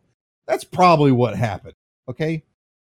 No, I but, told you their comment about, well, from the beginning, we thought the well, show was going to be about 73 hours. Like, well, fuck bullshit. that. Like when someone asks you to do a job, right? You're a contractor. How long do you think it's going to take to to make this building? Uh, well, you know, about 62 and a half days. No one fucking says that, right? So when they ask, like, how long is the story going to take to tell, no one's going to be like, yeah, it's 73 hours. Yeah, that, they're going to say, like, I don't know, 70, 80. Listen, you know, they, nice they, round numbers, unless you're a fucking bullshit. robot. They're absolute bullshitters. I mean, I you've seen them on fucking talk shows. They're a little pompous as well. You know, they're writers in fucking Hollywood. Of course they are. They're probably anti-Trump retards, but the the problem is that it's not the writing. The writing's good. Who Kills the Night King is good. If it was Jon, he'd be a fucking Mary Sue. He's fucking done so much shit. He's got away with so much shit. It's such a cliche that Jon kills him. Okay, and I've talked about this before. The the whole fucking show is Jon's story. A Song of Ice and Fire is Jon's story. That's who he's the main character from the beginning to the end. The fact that the book and the show start with Jon going north of the wall and end with Jon going north of the wall. And that's how the books are going to probably end to is, is evidence to that. The fact that, you know, he is a Targaryen and a Stark. That's a, that's ice and fire. The fact that his father, when he's born, says that his is a song of ice and fire. Yeah, that's the only time we hear that fucking line used. By the way, so the, so one of the big key things that people say is bad writing is what about the Azor Ahai shit? What about it? George Martin has gone on record many times saying that prophecies aren't these things where they just come to fruition. You know, Jesus rode in to Jerusalem on a on a on a what was it? It was on a, a donkey. This was not something that just happened. Jesus was a Jewish man. He rode into Jerusalem on a donkey because that's what the fucking Hebrew Bible said would happen when when the next prophet, the final prophet returned. I mean, Jews to this day don't believe that Jesus was the that prophet. They believed he was just some guy that read that prophecy and tried to make that prophecy a thing for him, for himself. You know, the people that believe in Jesus from around him at that time claimed that he did miracles and shit. I don't fucking know. I mean, there's a lot of people that are alive today that lie for their friends to try to make them look good. I'm just saying, saying it's true or false, whatever. We don't fucking know. But that's what prophecies are like. And George Martin has said many times that he writes his books the way he does because he wants them to be realistic. You know, he makes the comment about, you know, eh, people that go off to war in Vietnam and stuff. Everybody probably thought they were the hero up until the moment the bullet went through their brain. You know, he that's what he talks about. People die and it's it's there's no reason to it. There's no rhyme or reason to it. Death is death ha- doesn't have a purpose there's no purpose or big meaning to somebody's death. So when he writes his fantasy books as well he tries to make it similar like that. You know it's not people don't die because they're supposed to die. People die for this and that. And bran could eat because of how george writes we could look at bran's character and say that it's very likely that bran was using his powers to influence things does that mean that Bran's some evil douchebag that wanted the throne? I don't know. Maybe I wouldn't say he's evil, but maybe he wanted the throne because he believed he could re- he could rule better. And people are like, well, that's a bad writing because when they ask him, he's he's the last living male Stark. So when they ask him to be the king in the north or whatever, or whatever the fuck they ask him, just to be the guy of the, the king of Winterfell or the ruler, he says, I I don't want that because I'm not I don't have those desires anymore. Yeah, for that. He wasn't talking about that. Nobody was asking him if he wants to sit on the iron fucking throne. Like, just because he fucking turned down being the Lord of Winterfell, what I mean eh. he can see everything. If he starts being the Lord of Winterfell, people are going to be suspicious of him taking a power grab at the fucking throne, right? So we don't know. Maybe, maybe he is like that. And that's something that the show should have explained, not because the writing's bad, but because they rushed the final fucking season. It should have been two two more seasons or something, and we should have gotten clear evidence whether or not Bran was manipulating things. listen, I'm all for like a thing where something ends, you know, like Inception, and you have that moment where everybody's like, is he in the fucking dream world or is he not? You know, and the fucking director has to come out and tell people, listen, you fucking idiots. The point is that it doesn't matter. Okay. He doesn't care anymore. He's just going to enjoy his life with his children, whether he's in a dream or not. But some people are like, it wobbled. It wobbled at the end. Well, it's a top. That's what they do. like, yeah, well, it doesn't in the dream world. That's the point. But actually, with Inception, out and said that the movie the, is that it, the whole point of that movie is his character. He's obsessed with that the whole fucking movie to the point where he's ignoring his children and shit like that. But in the end, he doesn't care because he's he's re he's reclaimed that value of just not caring about that and and wanting to just live out his days with his children. So he he comes to an area where he's like, you know what? It doesn't matter if this is real or fake. This is real for me because my children are here and this is beautiful and it's great. And who cares if it's not real? And that the point of that uh, from the viewer's perspective is stop trying to make the world what you want it to be. Just kind of accept something. When you have something good in front of you, accept it for what it is. Stop trying to make it perfect or worrying about you know where it's going and shit like that. That's the purpose well, of. They actually the came out and said that you know it, it is the real world because the top wasn't his totem. The top was his wife's totem. His totem. I don't know. I'm just going ring. off what the director said. No, they said every time he's in the dream, he's not wearing a wedding ring. I don't know. I, I don't know how that goes, but you know, one or the other. Either he's wearing it or he's not wearing it every time he's not, in a dream but yeah, yeah, but that's not the point of the the whole movie. The whole movie, its meaning is is all this bullshit. You have to remember that all these artists and writers and shit, they always try to put moral conundrums or meanings to their fucking shit. You look at a game like World of Warcraft, there's no real meaning to the story. It's just cool shit. And that's fine. You know, I think Tolkien did stuff that was just cool shit some of these writers they're really pompous and, and george martin's one of them his shit's always got fucking meaning to it and shit and he's one of those kind of fucking people so you have to you have to consider that now the book will probably give us the information that we need in terms of whether or not bran's doing it because the book's going to be able to draw out a lot of things that the show wasn't that's why the book will be better because it's it's going to be the same endings but it's going to draw out the shit a lot daenerys's turn is going to happen much slower in the book because there's just more to deal with, more to work with. Uh, I think that's important. And that's why I agree with people that it was rushed. But we got to stop saying that it's the writing because the writing is fine. Jon Snow gets what he wants. He never wanted to be king. Everybody's like, he should sit on the Iron Throne. Why? He doesn't want that. that that's the ending you want is miserable Jon? You want him to fucking hate his life just because he's supposed to sit on? What do you mean he's supposed to sit on it? Based on what? his bloodline? What we that's what we as fucking viewers can we of a western democratic society suddenly are like cheering for the concept of bloodline it's so fucking dumb that's the, the failure of daenerys now daenerys is another big aspect everybody's like dany doesn't make any sense she was like this she was like this. daenerys is the tragic hero it's a classic shakespearean thing she's the classic idealistic hero. She her whole fucking life is based on idealism, and it, it's actually funny because a lot of Daenerys, uh, a lot of her character is very communistic. You know, there's there's there's traits of like the concept of what types of you know the end of the show, and I think the end of the book's going to hit on this. Kind of brings around the idea of what kind of rulers are, exist in our current modern world and, and is reflected on that. Cersei was definitely a dictator, but she was a dictator that didn't care about her people. She didn't really do anything to help the people. She didn't do anything to make the people's lives worse. She just wanted to sit in the throne room and have her children and do whatever she wanted and live a lavish life.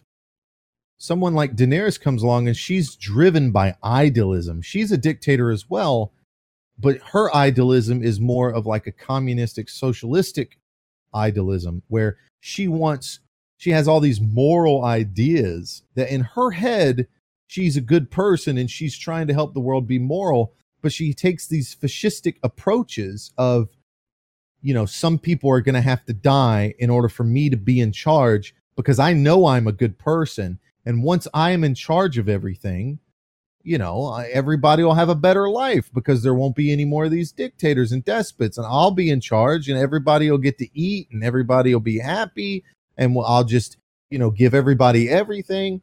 It's a very naive, childlike viewpoint of the world that you can take care of everyone and give everyone what they need in order to survive. And in order to do that, you have to do it through force. So Daenerys is kind of an idealistic version of socialism and fascism in her approach of things. Jon is a very libertarian kind of move away kind of person. Like, I just want to do me and everybody else can kind of do them.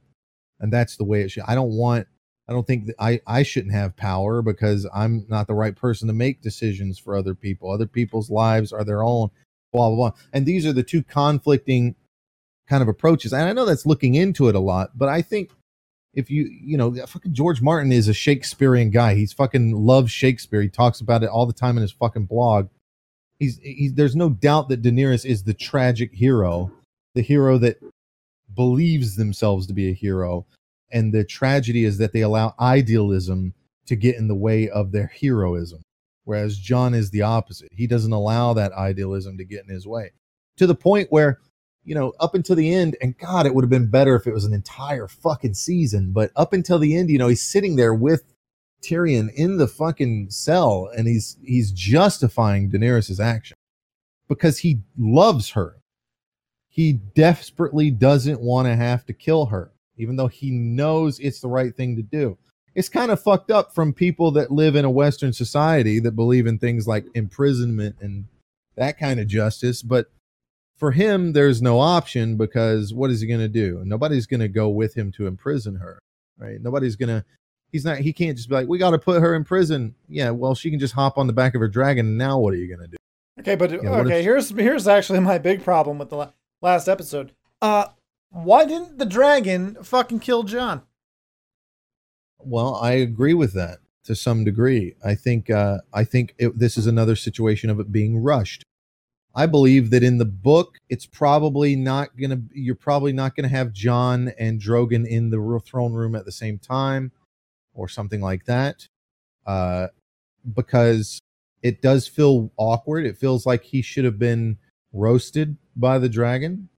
Now, you're telling me that and, the dragon is more well, emotionally evolved than uh, Daenerys was, right? Like, first thought is my queen died for this fucking throne, right? And not like you well, killed my mother. So here's so here's an interesting concept. So with the book, I think they'll be able to hit on this a lot more.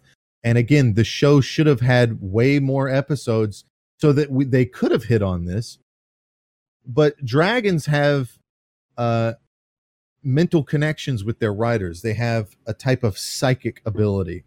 They hit on this in the show a little bit when Jon talks to Dany the, after the first time he rides uh, Rhaegal, he says that it felt like he knew what I wanted to do.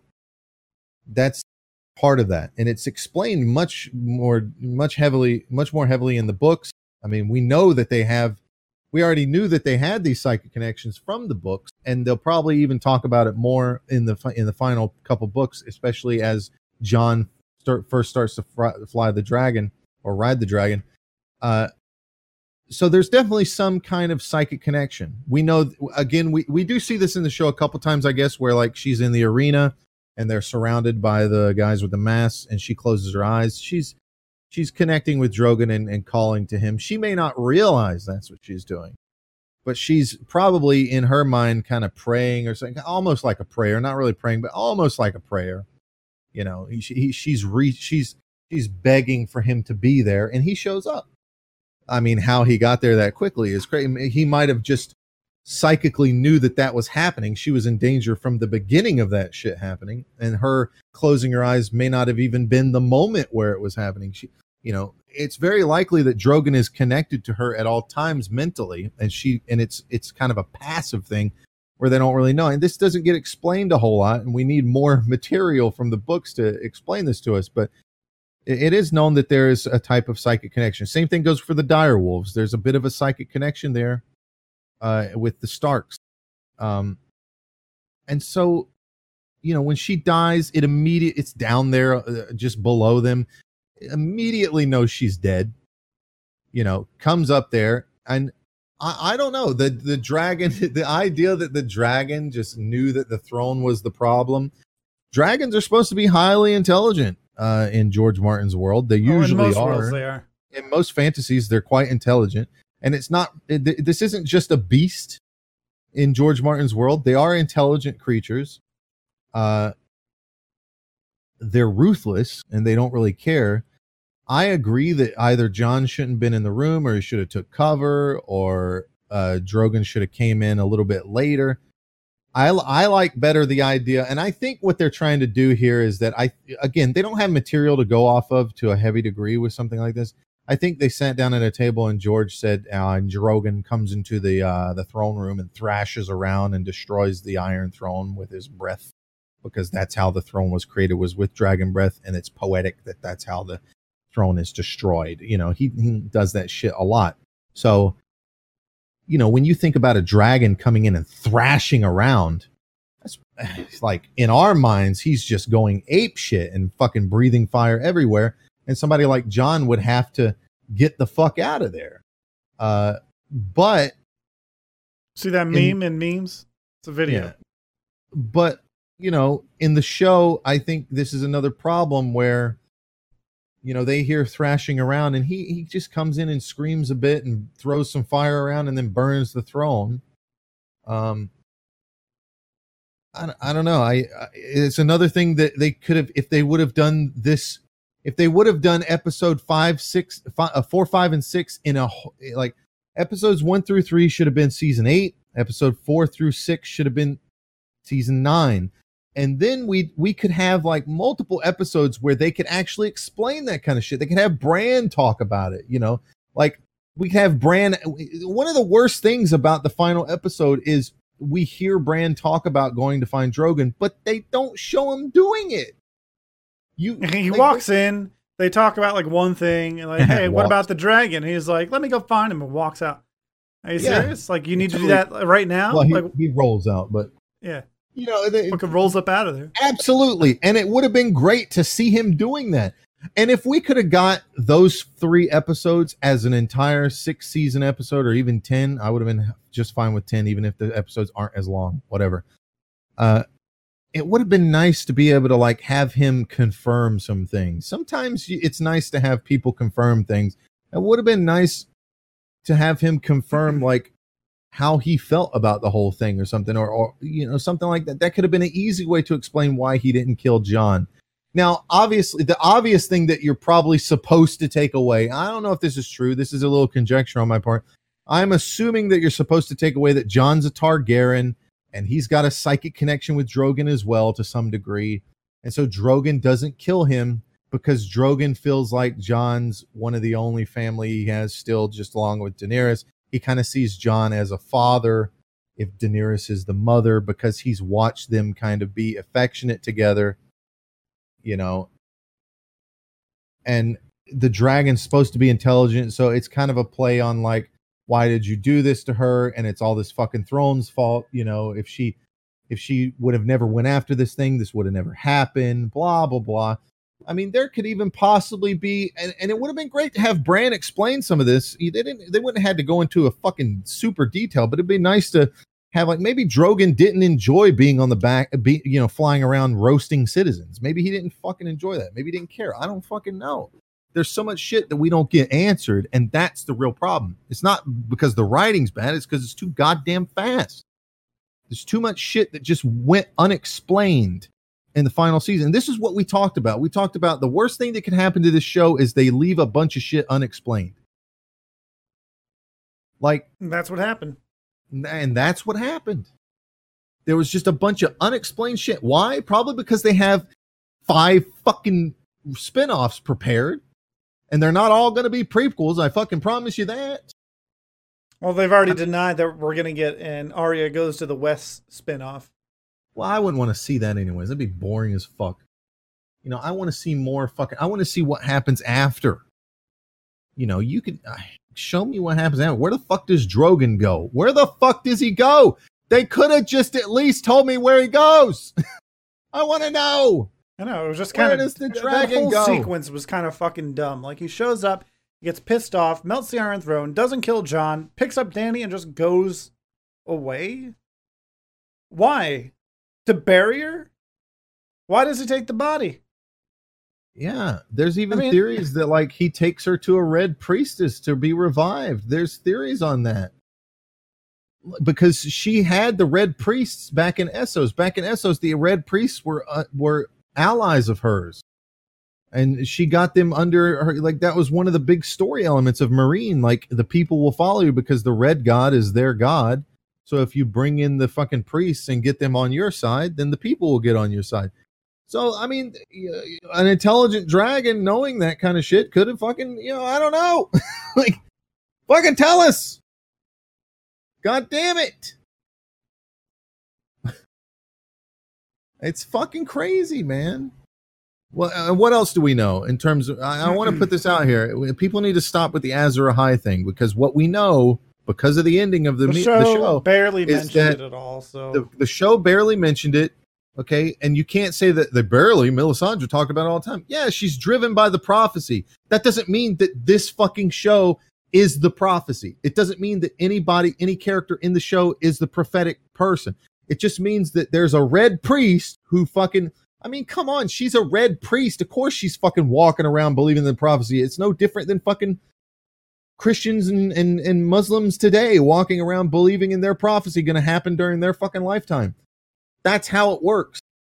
A lot of her character is driven off of the idea of this prophecy, and she dies thinking she has fulfilled a step towards that. And that's the tragedy to Melisandre's character.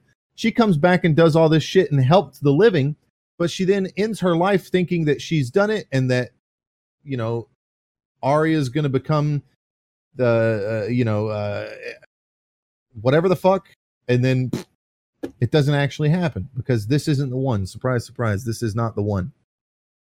Jon wasn't Azor Ahai, Daenerys wasn't Azor Ahai, Arya wasn't Azor Ahai. Uh, this is not the one. This is not the the end game.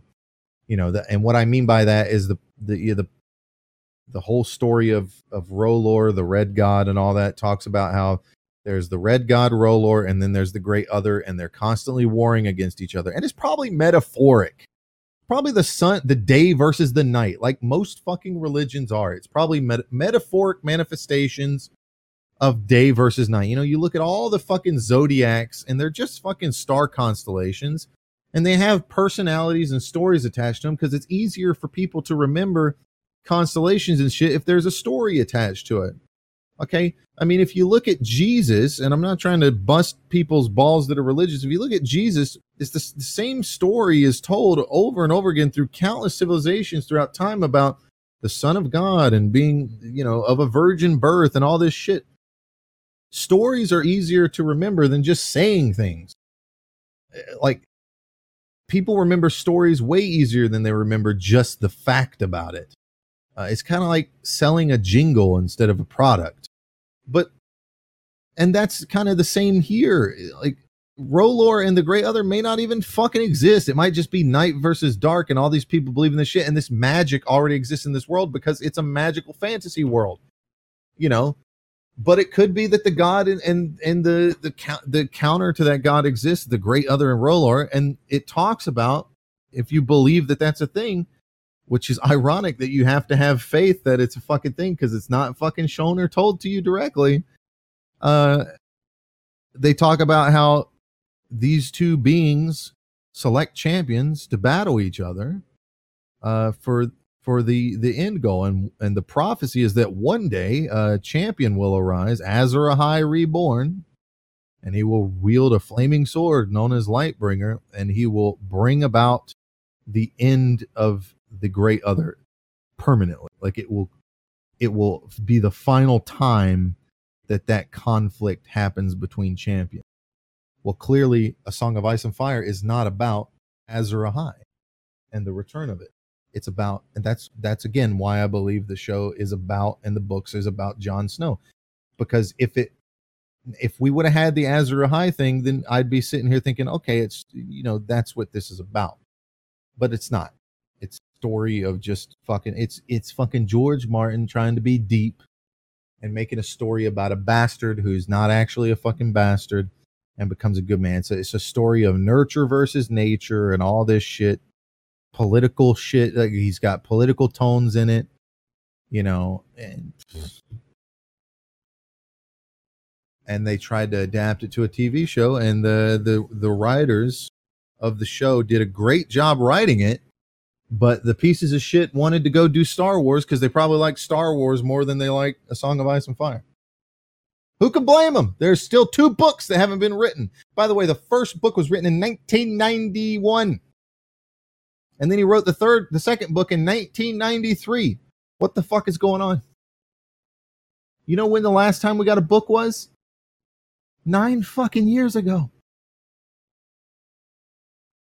Okay, so you tell me what George Martin's doing. I mean, he's got a lot of fame now. He's I doing mean, a there's lot of little, fucking- there's like little short videos of him out in his backyard, like with a little bubble thing, like spinning in circles, making bubbles.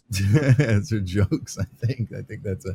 I think that's from uh, like that was a skit or something done on a a talk show or something. But I, I'm pretty sure he's wasting time.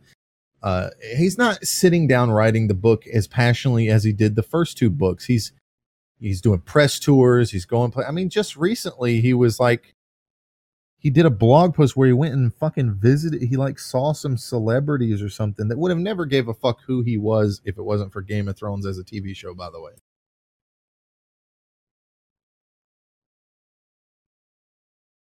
like his popularity stems 100% from the show because he was pretty much a nobody before the book for, before the show. I mean he had a he had a fan base but the the popularity he's received now is tolkien levels of popularity. It's it's interesting because we have a living tolkien right now and he's uh, old and very obese. So it's not looking good we may never even fucking get the ending of the books and people have to accept, accept that. We may never get the ending to the books and people are like oh they'll just this guy will take over that you know is friends with him or i don't i don't like that. Like everybody's like look tolkien's son took over the writing. What the fuck are you talking about? Why would i give a shit about tolkien's son? What is this shit? Are we fucking serious right now? You know my ancestors fought in the woods with muskets against these pieces of shit British and their fucking bloodline nonsense. And you're over here talking about like a blood connection to somebody some, somehow makes you know where the book was going. Shut the fuck up. After fucking Tolkien dies, everything's in the. Anybody can write anything about Lord of the Rings. It doesn't matter. It's never going to be the Hobbit and Lord of the Rings level because it's not going to be the guy who fucking envisioned it in the first place. It might be good. Look at Star Wars. There's some pretty decent Star Wars shit. Rogue One, I thought was pretty fucking good. It's not fucking George Lucas doing it. You can definitely make some shit on the side that's good, but stop talking to me like it's because he's got the same blood in his fucking veins that it's somehow legitimate. The fuck do you mean?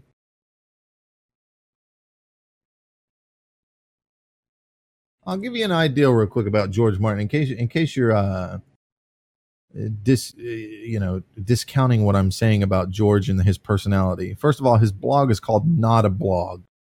it's grrm dot livejournal dot com. It's the title is not a blog. Okay. he puts his mood at the end of every fucking blog post. Okay. So here's a one called Cover Boy. Hot damn, I'm a cover boy, an Esquire cover boy on the Chinese dis- edition of Esquire. Picture of the magazine ti uh, front with him on it, looking like he just ate a cheeseburger. Uh, and then current location Santa Fe, because that's where he lives. Current mood amused. So he went to China and did an interview. I guess I don't know. That's not writing a book. Whatever. Next one from Terra de Teos. Uh, listen, listen, li- look at these fucking dates. April 6th, April 13th, April 3rd. Like the guy's writing more blog. Like, holy shit. If you took his whole fucking blog and put it together, you'd have goddamn one of the books. like, just fucking. God damn it. right, George. the goddamn books already. books. He puts his fucking link in there, but pleased, contemplative, amused. you know what? Uh, by the way, let's just talk about this. Uh, Fire and Blood. So let's talk about this. Fire and Blood is a George R. R. Martin book. Uh, uh, here's the fun part about it. Okay, it's new.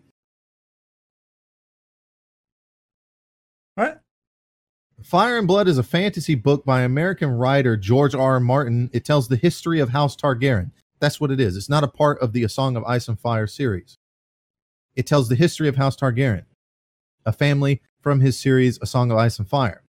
Although originally in 2013 planned for publication after the completion of the series, Martin has revealed his intent to publish the history in two volumes as the material had grown too large. The first volume was released on November 20th, 2018. This fucking guy stopped writing a song Ice and Fire to do the history of House Targaryen. Who gives a shit? So in 2014, more than 200,000 words were removed from the manuscript of Martin's companion book, The World of Ice and Fire, and were incorporated into Fire and Blood. In February 2017, Martin's co author reported that he had spoken with Martin Uh, in 2017 at Hel- in Helsinki about the first volume of Fire and Blood. According to Garcia, in addition to the never published material developed for The World of Ice and Fire, Martin also created entirely new material for the book, having worked some on just fleshing out a bit. Yeah, bullshit. Nine fucking years we've been waiting on this fucking Winds of Winter book. And he's over here doing fucking history of House Targaryen like anybody gives a goddamn about their fucking history. This is the kind of shit you do after you finish the series, man. And listen, the reason why people like me and fans of the series are upset is because you are potentially leading us to a situation where it's unfinished and you die. And we never get the ending of this. And yes, I get it. He's not obligated to do it, but we're we're allowed to be upset about it. Like who gives a fuck about the history of the Targaryen family? We already know what we need to know. They fuck their brothers and sisters and they come from fucking you know Storm's End and a thousand and a thousand or so years ago, they fucking conquered all of Westeros and made a bend the knee. What else do you need to fucking know? Seriously. Who gives a shit? Is it going to lead to any kind of information with a song Ice Fine? No, of course not. And the worst part is he writes it off as, ah, it's just some fleshing out a bit. What do you fucking mean fleshing out? How much time did you spend on this shit? There's also a world of ice and fire.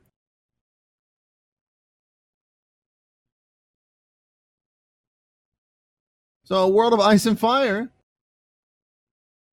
is uh is like his book that kind of details information. Uh, it's a it's another companion book. It's not a part of a Song of Ice and Fire. It's written by Martin Elio M. Garcia Jr., his co-writer, and Linda Antonsson. It was published in 2014. It's a 326 page volume, fully illustrated history compendium uh, the fiction of Westeros. It's similar to like a Maester's book. That's cool stuff. After you finish the story, can you imagine? Can you imagine if we lived in a world where we had The Hobbit, uh, The Fellowship of the Ring, The Two Towers, and that was it. And then we had like the Silmarillion, but but Tolkien's dead. Yeah, he dies right after the Silmarillion. He, he, we, like we never had Return of the King, so we're just sitting here like, what fucking happens? what happens? I mean, we know the history and richness of this fucking world, but we don't know what happened. You haven't even finished the main story that got people interested in the first fucking place. You don't get to go and start writing compendiums. What are you fucking talking about? Get the fuck out of here. Oh my god! So, by the way, that's what this is. The World of Ice and Fire is similar to the Silmarillion. it's just, god damn it, man! Make notes or something. When you die, people will put it together in a book. I promise you. Just fucking stop already. Getting out of fucking control. Anyways, that's Game of Thrones. I Uh, mean, what else is there to say? It's over. well, to close, I need to reiterate that I think Daenerys is a support character for Jon. She's not a main character. She never was. Uh, most support characters, you play a game like Final Fantasy, you know, and your Cloud Strife and Final Fantasy VII, that's the main character. You follow his story, and there's an overall story for the whole world, but you get some background information for him. But it's really about Cloud and the world specifically. Uh, and you have these support characters like, uh, you know, like Barret. And you find out over time who Barret is and where he comes from. But you find that out through Cloud in his perspective. Sometimes you get flashbacks in the form of him telling him a story or something like that, and you see some shit that happened in the past. But that's it. A Game of Thrones is similar, and A Song of Ice and Fire is similar to if Final Fantasy you played Cloud, but you didn't know he was the main character. You just got introduced to all these characters, and then you started following Barret around for quite a long time and seeing through his perspective and his POV. And they do this on purpose in the show, by the way, because the way George Martin writes the Song of Fire, if you've never read A Song of Ice and Fire, it's separated based off POV. Everything is a POV chapter. So most books are written from a narrational perspective, uh, narrating what characters say and do and all this. And sometimes they'll follow a character. But A Song of Ice and Fire is written from perspective, from, from POV, and they're called POV chapters. Like you have a chapter, they're, they're named as such. So you'll have a chapter, and you'll you'll read through a chapter that's titled Catelyn, and you'll read through her perspective of all these events happening from her point of view. Like you don't hear or see anything that she doesn't. And then the next chapter is just titled Jon. And then the next chapter is Arya, and then back to Catelyn. Like that's how it unfolds. Like when you when you read um the Red Wedding from her perspective, and let me bring it up real quick. You're you, you're not uh it's not like in the show where you're seeing all these different things happen. You're reading it uh, in the in the form of her, like how she sees it, like from her perspective. By the way, in the books, Catelyn's supposed to be hot. Just throwing that out there. Uh, not like this old woman that they had play as her and shit. Because in the book, everybody's mu- like much younger than they actually are in the show. But and I I guess uh I guess they had to make it more like Americanized and westernized or whatever. I I, don't fucking know. Um I'm gonna try to find the line for that because it's I think it's really important that people understand that that, that the show was intending to um was intending to to kind of make the show similar to the books in that you see things through characters' perspectives. But I, I believe the book uh, is absolutely about Jon Snow. I think it's I think it's his uh, his story. I mean, you you you get it left and right with a Song of Ice and Fire, but uh, it- it's all different. There there's there's POV characters is what they're called uh you know so you- like the hound is not a pov character i mean he might be once he gets resurrected again in the books the hound is presumably dead he's presumed dead uh the only thing we have is Brienne before she she doesn't fight him. The hound dies in a different way in the book supposedly. Uh Brienne comes across she's looking for Arya and she comes across uh a guy that's like running a town, like a little town, and the only thing we get is he talks about the gravekeeper being, and they see the gravekeeper and he's this hooded guy and he's abnormally tall. That's all we hear about it, and a lot of people speculated for the longest time that the gravekeeper is a nursed back to health, uh, uh, Sandor Clegane. And by the way, the way Clegane goes out in the books is an infected wound, supposedly. He gets wounded and he won't cauterize it because of fire. He's afraid of fire. So he won't cauterize it. I believe that's he's what dead in the books. He's supposedly dead. Uh, but people assume that he's the gravekeeper. It's very similar to uh, it's very similar to um, to the show in some way where you're not sure if he's alive, and then he kind of gets nursed back to health by this these townspeople that are kind of religious. You know, uh, that's kind of how it goes.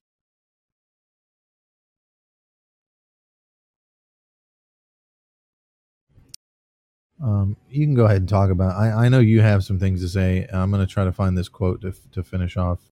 Just kind well, of. I mean, I've said it before. I don't really have a problem with anything that happened. I just think it happened way too quickly, and they didn't explain enough. It's kind of what I was afraid of. I mean, they didn't end on a cliffhanger, really. So I mean, that's something.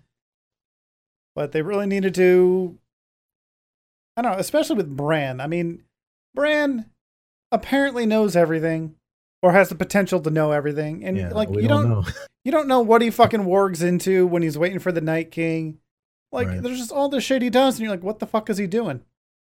And it just seems really rushed for for no reason. I just think that instead of being like, oh shit, we got to go make Star Wars, let's fucking wrap up the show.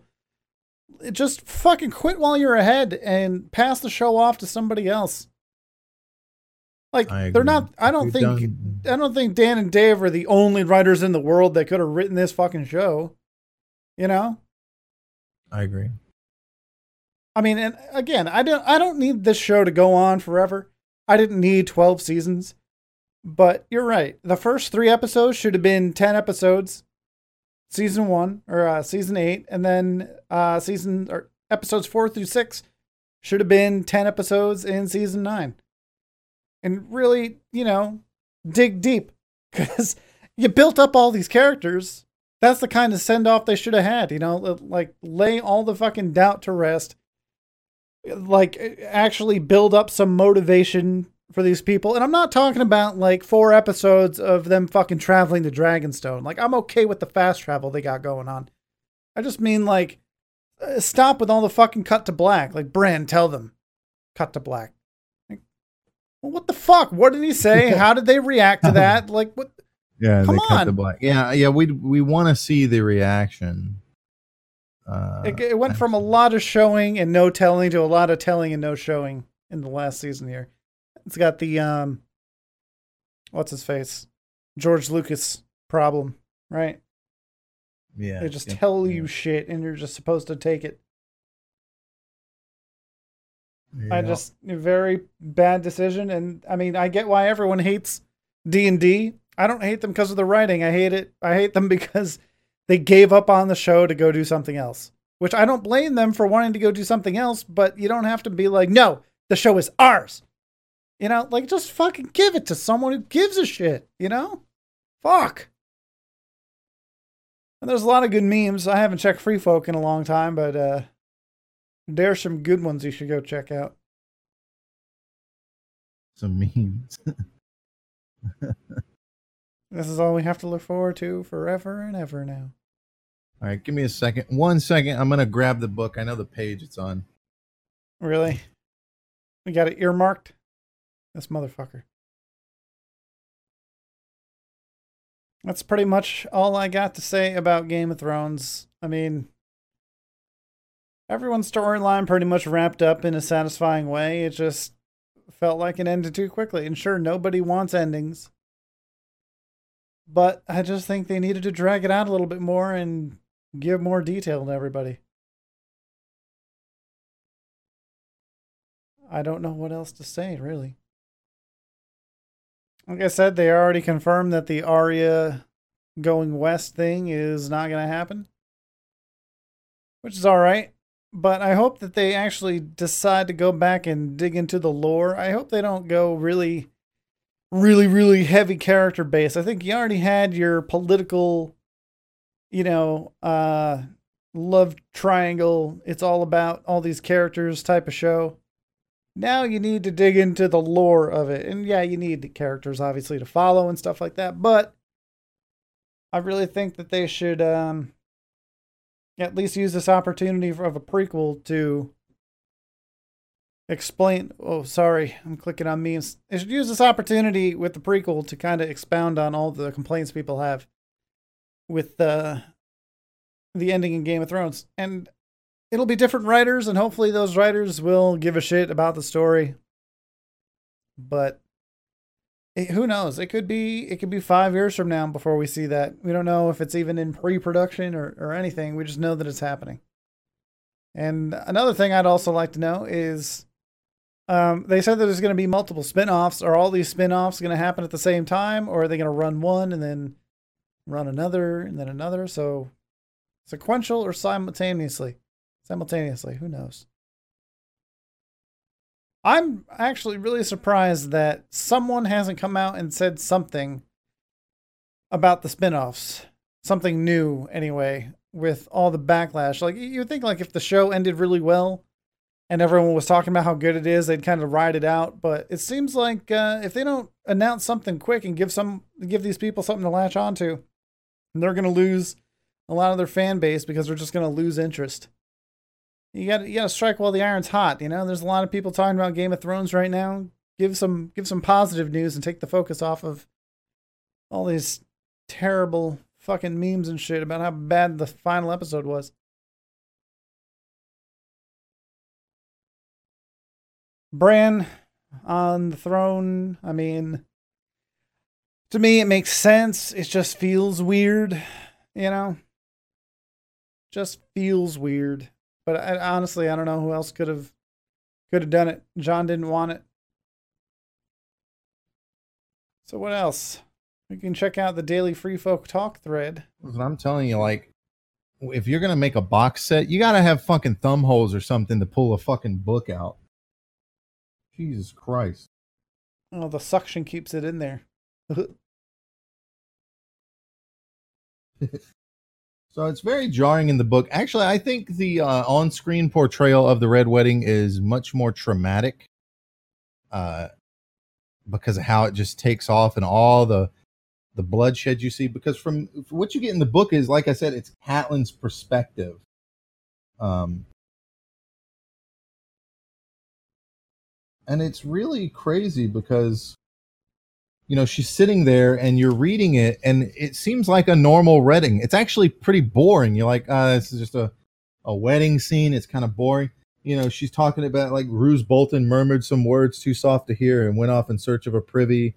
Like it's like you don't understand what's going on but it starts to all kind of slowly start to come together but it does happen abruptly. You know you get the lord your grace lord walder called out to robb the Septon has prayed his prayers. Some words have been said, and Lord Edmure's wrapped my sweetling in a fresh in a fish cloak. But they're not yet man and wife. You know, they do that classic thing where they run off and all that shit. Because, you know, the bedding ceremony or whatever. We just got married, gotta go fuck now. Gotta go that's how it gotta works. Go gotta fuck, fuck my wife. Gotta go have a kid immediately. Before we both die of some terrible disease and we don't have antibiotics yet. So this is how they this is how it goes in the book. I'm just going to read a short bit here just to give you a perspective of how the book is done in a POV fashion. Uh, Story time with the gambler. While you do that, I'm going to grab another drink. Let me find the very moment it happened. Uh, let's see. Blah blah blah. She did not answer him.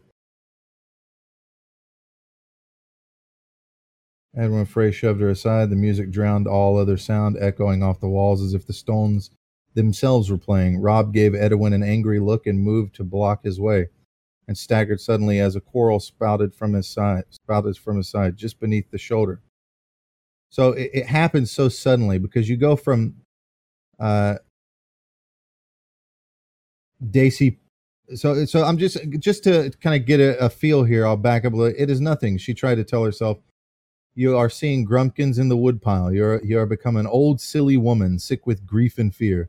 But something must have shown on her face. Even Sir Wendel Manderly took note. Is something amiss? he asked, the leg of lamb in his hands. She did not answer him. Instead, she went after Edwin Frey. So at this point, as you're reading, you're like, "What? What is happening here?" Like it was boring, but Catelyn's being really like paranoid, but then also Catelyn's writing it off. Like you're in her head It says the players in the gallery had finally gotten both king and queen down to their name day suits. With scarcely a moment's respite, they began to play a very different sort of song. No one sang the words, but Catelyn knew the song, the ca- the Rains of Castamere, when she heard it. Edwin was hurrying toward a door. She hurried faster, driven by the music. Six quick strides, and she caught him. And who are you, the proud lord said, that I must bow so low? She grabbed Edwin by the arm and turned him and went cold all over when he she felt the iron rings beneath his silken sleeve. So that's the moment you realize something's gone wrong, and you're only seeing it from her perspective. Edwin Frey, uh, Cat- slapped him so hard she broke his lip. Now here's a small change that we're talking about. In the show, that's Roose Bolton. She does that too. In the book, it's just one of the fucking guys, right? Olyvar, she thought, and Perwyn, Alexander, all absent, and Rosalind wept. Edwin, Edwin, Edwin Frey shoved her aside. The music drowned all other sound, echoing off the walls as if the stones themselves were playing. Robb gave Edwin an angry look and moved to block his way, and staggered suddenly as a quarrel sprouted from his side, just Brought beneath to you by shoulder. Audible. If his, if he screamed then, the sound was swallowed by the pipes and horns and fiddles. Catelyn saw a second bolt pierce his leg, saw him fa- saw him fall up in the gallery. Half the musicians had crossbows in their hands instead of drums or lutes. She ran toward her son until something punched in the small of the back, and the, sh- the hard stone floor came up to slap her. Robb, she screamed. She saw small Jon Umber wrestle a table off its trestles. Crossbow bolts thudded into the wood. So it just suddenly happens, right? She's they're doing they're literally just rushing the people out for the there's no thing where Walder Frey's like, I'm afraid I've been remiss. You know, they don't have that monologue moment like they do in the show, which I think is pretty good. But you get it all from Catelyn's perspective. You're you're literally seeing everything from through her eyes. Even Robb being shot, like she sees him being shot, and then she feels things. She looks over and sees uh, Jon Umber flip the table, you know, or not Jon, but whatever his name is. You know, she approaches the thing, and and again, that's the things George talks about. She slaps one of the phrase that's that's got chainmail under his his thing when she grabs his collar and feels it. It's not Roose Bolton. Roose Bolton's not even in the room. Roose Bolton left. He went to go take a piss. Convenient. A lot of things are similar. catelyn grabbed a handful of Jingle Bell Frey's along a handful of Jingle Bell Frey's long gray hair and dragged him out of his hiding place. Uh, this is one of Frey's children, by the way. Lord Walder, she shouted. Lord Walder, the drum beat slow and sonorous. Doom, boom, doom. Enough, said Catelyn. Enough, I say. You have repaid betrayal with betrayal. Let it end.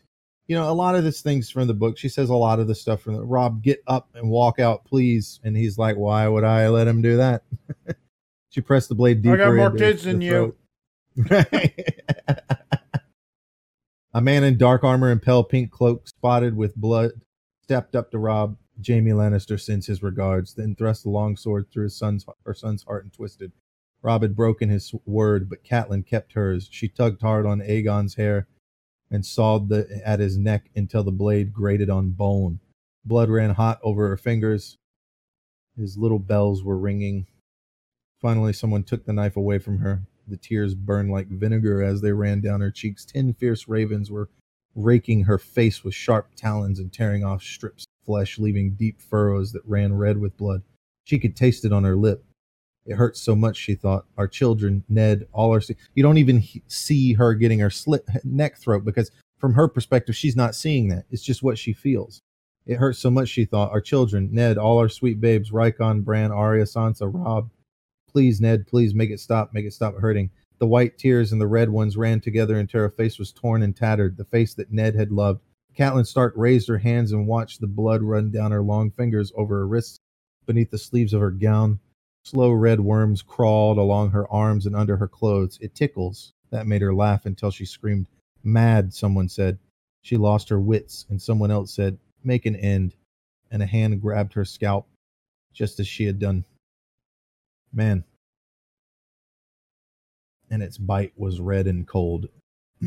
and that's the end of her chapter. You don't get chapters of her all the way to the end of the book where somebody stumbles upon her body and it's a Jaime chapter I think I think a Jaime chapter like this this book is a storm of swords and uh ends with an epilogue of uh Jaime, I think, meeting with them, and they find her body, and she's resurrected into Lady Stoneheart in a different in the other book. I think maybe it's this book, might be the other one. I, I don't remember exactly, but I think the show is trying to capture that, and that's why you follow Daenerys around everywhere, even though she's not a main character. That's why you follow Cersei and Jaime and Brienne. All these characters that are in the books are are POV characters. Characters you don't follow around are like Petyr Baelish. He's not a POV character. I don't believe. He might be. I don't believe he is. Ned is a POV character. Arya, Sansa, Catelyn, Jon, Robb. These are POV characters. Daenerys, Jaime, Brienne, Tyrion. These are POV characters. And just like in the book, the show follows those characters no matter what they do. It follows those characters and tells the story through their eyes. And that's what's interesting about the books, I think. That's why people like it so much, I believe, is because it's written in a POV fashion. It puts you in the seat, uh, in the in the character's eyes. Instead of just telling you about the character, you see everything and hear everything from the characters. You know, the whole Red Wedding, like I just read, was and there's way more depth to it is all the the things that are felt the smells the tastes the sounds it's all coming from Catelyn's perspective whether she likes it or not or whatever so i think that's what they tried to do obviously you know the red wedding was this spectacle and they tend to do that a bit i guess. Uh, they tend to do spectacles quite a bit. I don't think we ever see Varys just doing things on his own because he's not a pov character i don't believe. Might be wrong.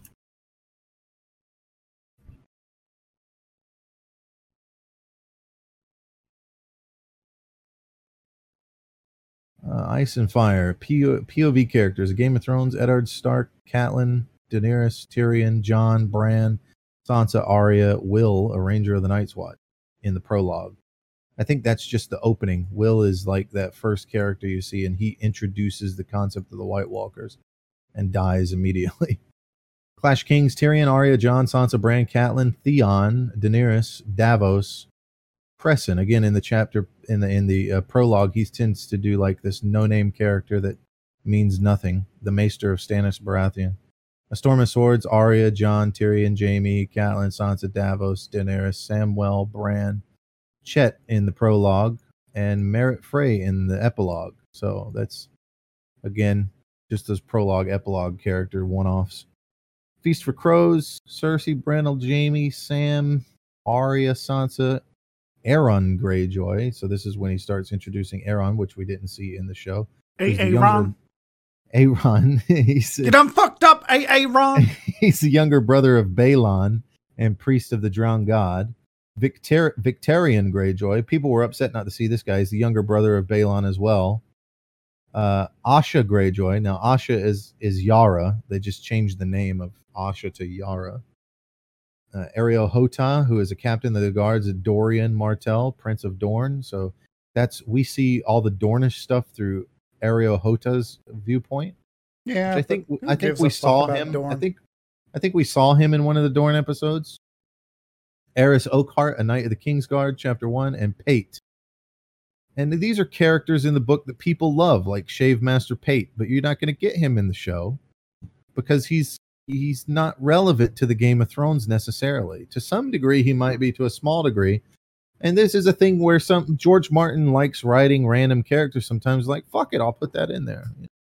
And lastly, A Dance with Dragons, which is the last book we have so far. Jon Snow, Tyrion, uh, Daenerys, Theon, Quentyn Martell, which is probably the Martell guy that we saw at the final episode there, sitting in the chair, the Dornish guy, is probably Quentyn. He's the elder son of Doran and the last surviving member. Davos, Barristan Selmy, Asha Greyjoy, again, Yara. Bronn, Jon Connington, an exiled lord of Griffin's Roost, only gets two chapters. Cersei Lannister, Lannister, Victarion. I think Victarion is Euron. I don't I don't remember if Euron's a person in the book. oh, he is. I remember I see all the memes about it, and he was supposed Arya to be like Stark, a total badass in the book. Well, that's Victarion, I believe. I think Victarion's the total badass that people wanted. So there's like, and the book readers are a little upset because there's certain plot hole plot devices in the books that nothing nothing comes around to Yeah, Euron is in the book. He's the younger brother of Balon and Euron. So Euron Greyjoy finds uh, a horn in the book. I think it's in the show too. Maybe it's not Euron who finds it, but It's it's like Samwell finds it with some dragon glass, but that's all. It's not it's not really um it's not really talked about. But the name of the horn is called Dragon Binder or Hellhorn is also another word for it. So a large dragon horn with Valyrian glyphs written upon it. The horn is six feet long. It's made from the horn of what must have been an enormous dragon. It has black gleam and is banded with a red gold and Valyrian steel. When touched, the horn feels warm and smooth. Its surface is shiny and reflective, though the reflection depicted is somehow twisted. The bands of the horn are covered by strange writings, Valyrian glyphs. With the horn sounds, the glyphs glow red hot and then white hot. Uh, we've only seen this used twice. In A Feast of Crows, uh, it's brought to Kingsmoot by Euron Greyjoy when the Ironborn elect a new king. Euron claims to have sailed the Smoking Sea and found it amongst the smoking ruins that were Valyria. According to a semi-canon source, Euron took it from four warlocks from Qarth, who shipped his seized he seized when they went in search of Daenerys Targaryen after the destruction of their house and the Undying. The horn's noise silences all at the King's Moot and ends the possible fight between the supporters of Euron's brother Victarion and his niece Asha Greyjoy. The horn's noise sounds like the screaming of a thousand souls, and it seems to listeners as if the very bones are aflame and searing fle- their flesh from within. Cragorn, the man who blows the iron horn for Euron, collapses with blisters on his lips, and a tattoo he has of a bird on his chest is bleeding. Euron wins the King's Moot by promising the Ironborn that they will conquer Westeros with dragons. When Asha argues that there are no more dragons, Euron tells her that there are three, and he knows where to find them. He does not mention that the dragons belong to Daenerys. Cragorn dies later. when a maester cuts him open to examine the cause of death, it is discovered his lungs are charred black as soot. And then lastly, in a dance with dragons at Deepwood Motte, Asha reflects that the old Wyke, her uncle's Hellhorn, had blown a death knell for her dreams. Euron gives Victarion the horn when he sends him to Meereen to bring Daenerys Targaryen back to him. He has it with him aboard the Iron Victory. According to M- Moqorro, the Valyrian glyphs on the horn read, I am Dragonbinder. No mortal man shall sound me and live. Blood for fire, fire for blood. Moqorro says, whenever blown, wh- whoever blows, blows the horn will die. But any dragons that hear will whenever blown, you will die. whoever blows the horn will die, but any dragons that hear the horn will obey the horn's master. The red priests say Victarion must be made the horn's master, and he must claim the horn with blood. So that's that's as far as we have it. Uh, there's some speculation on the Winds of Winter that when Victarion and the Iron Fleet arrive in Slaver's Bay, Victarion set, still has the horn with him in his cabin. Some of the Iron Fleet arrives at the Bay of Meereen just as the second siege of Meereen is about to re- resume. So in the show, they don't really mess with this horn. Victarion isn't even a character, and Euron doesn't send Victarion there. And instead, Asha or Yara and Theon come to Daenerys seeking aid against their brother. And that's how she gets more ships. Uh, so the horn must not really go anywhere in the show, but the idea is that the horn can control dragons. So likely that's going to be a plot point with Daenerys uh, when it comes to the horn. Now, we don't have a Night King in the book. Uh, that doesn't mean there's not a Night King. There could be some other way to end the White Walkers, and it could have to do with Arya. I don't know. Could be that the way she loses the first dragon is with the horn, and there is no Night King. We I, we don't know yet. Could be big changes like that. I don't know. But that's what the horn was, and that's what made Euron an interesting character. Uh, I get in the show he's kind of interesting too. To be fair, um, he's not terrible. But I don't think that I, they they needed to do another fucking season. I think that's what we're coming to with this is they needed another season. It's fucking ridiculous. Like I get it, you know, Star Wars is cool and all, and uh, they, Dan and Dave probably grew up with Star Wars, and for them, this is fucking amazing to be able to do. yeah, well, Star sometimes you have to make tough choices, and I mean, this has been your baby for almost a decade, and you're just gonna shit all over the ending because you want to go and work on Star Wars. Like, put it up for adoption, you fucking idiots. Yeah, give it to somebody else. I don't understand it. Why end it when you could turn it over to somebody else to close out? I mean, I don't think I've ever heard of another time in television history where the network is like, please keep going. Here's all the money. And the people running the show are like, nah. When does that ever happen? Yeah. It's just a terrible decision. And let's not forget that um, one of the D's in D and D, he's responsible for fucking writing the original Deadpool in the first X Men movie or the Origins movie, the Wolverine one, and completely terrible, fucked that up. Yeah, the movie's either. the movie's fine, but Deadpool, how do you fuck him up so bad? Uh, To be fair, there wasn't a big drum up about Deadpool at the time in terms of the fan base. Well, I there mean- was when they knew Deadpool was going to be in the movie. Yeah, that's really what triggered that, I think. Uh here's what I'll say. I don't think the ending to Game of Thrones is bad. I think it should have been drawn out and with it the way it is, it forces you to be presumptive and to talk about it. And I get it. Like it's good to talk about it to some degree, sure, but not to this degree. Shit should not be just some things need to be explained. Right. And they've, you know, relegated themselves to being the explainers and the little inside the episode things that they have. Right. And now And they're doing like an inside the season tonight where they have to explain the whole fucking season to people. Like, put it in the fucking show. Put it in the show. Right. I don't want you to explain to me afterwards. Put it in the show. It's fucking weird. Anyway, we've been going for almost three hours. So I think we're gonna cut the podcast and I'm gonna go straight into The Witcher. Are you are you sticking around or what? Yeah, I'll stick around. It's hot as balls, so I'll probably take a break uh, and cool off a little bit. But yeah, I'll be around. I mean, I might stream some Summer Car later, but I'll probably play some Witcher here in a little bit. All right. Well, then uh, I'm not even going gonna give the spiel. to- You can find me right now, right here on twitch.tv slash the watching, idiot. Yeah, I'm going to take a quick break and go pee. And And that's the podcast. something- Uh, something if you've watched the podcast during the stream, listen to it again, you son of a bitch. or just download it so that, you know, we get those numbers up. Download it and listen to it again, you son of a bitch. That's all we got. Thanks for listening. Stick around for a little bit, and I'll be back with Witcher 3. And Gabble will be back in half an hour Gabbler time, which is about four hours from now. Yeah, I got to go to Lowe's at some point and buy insulation. Yeah. See what I'm talking about? Feels bad, man. Burning alive now. I'm having a heat stroke. Fuck off. All right. Thanks for listening. See you next time.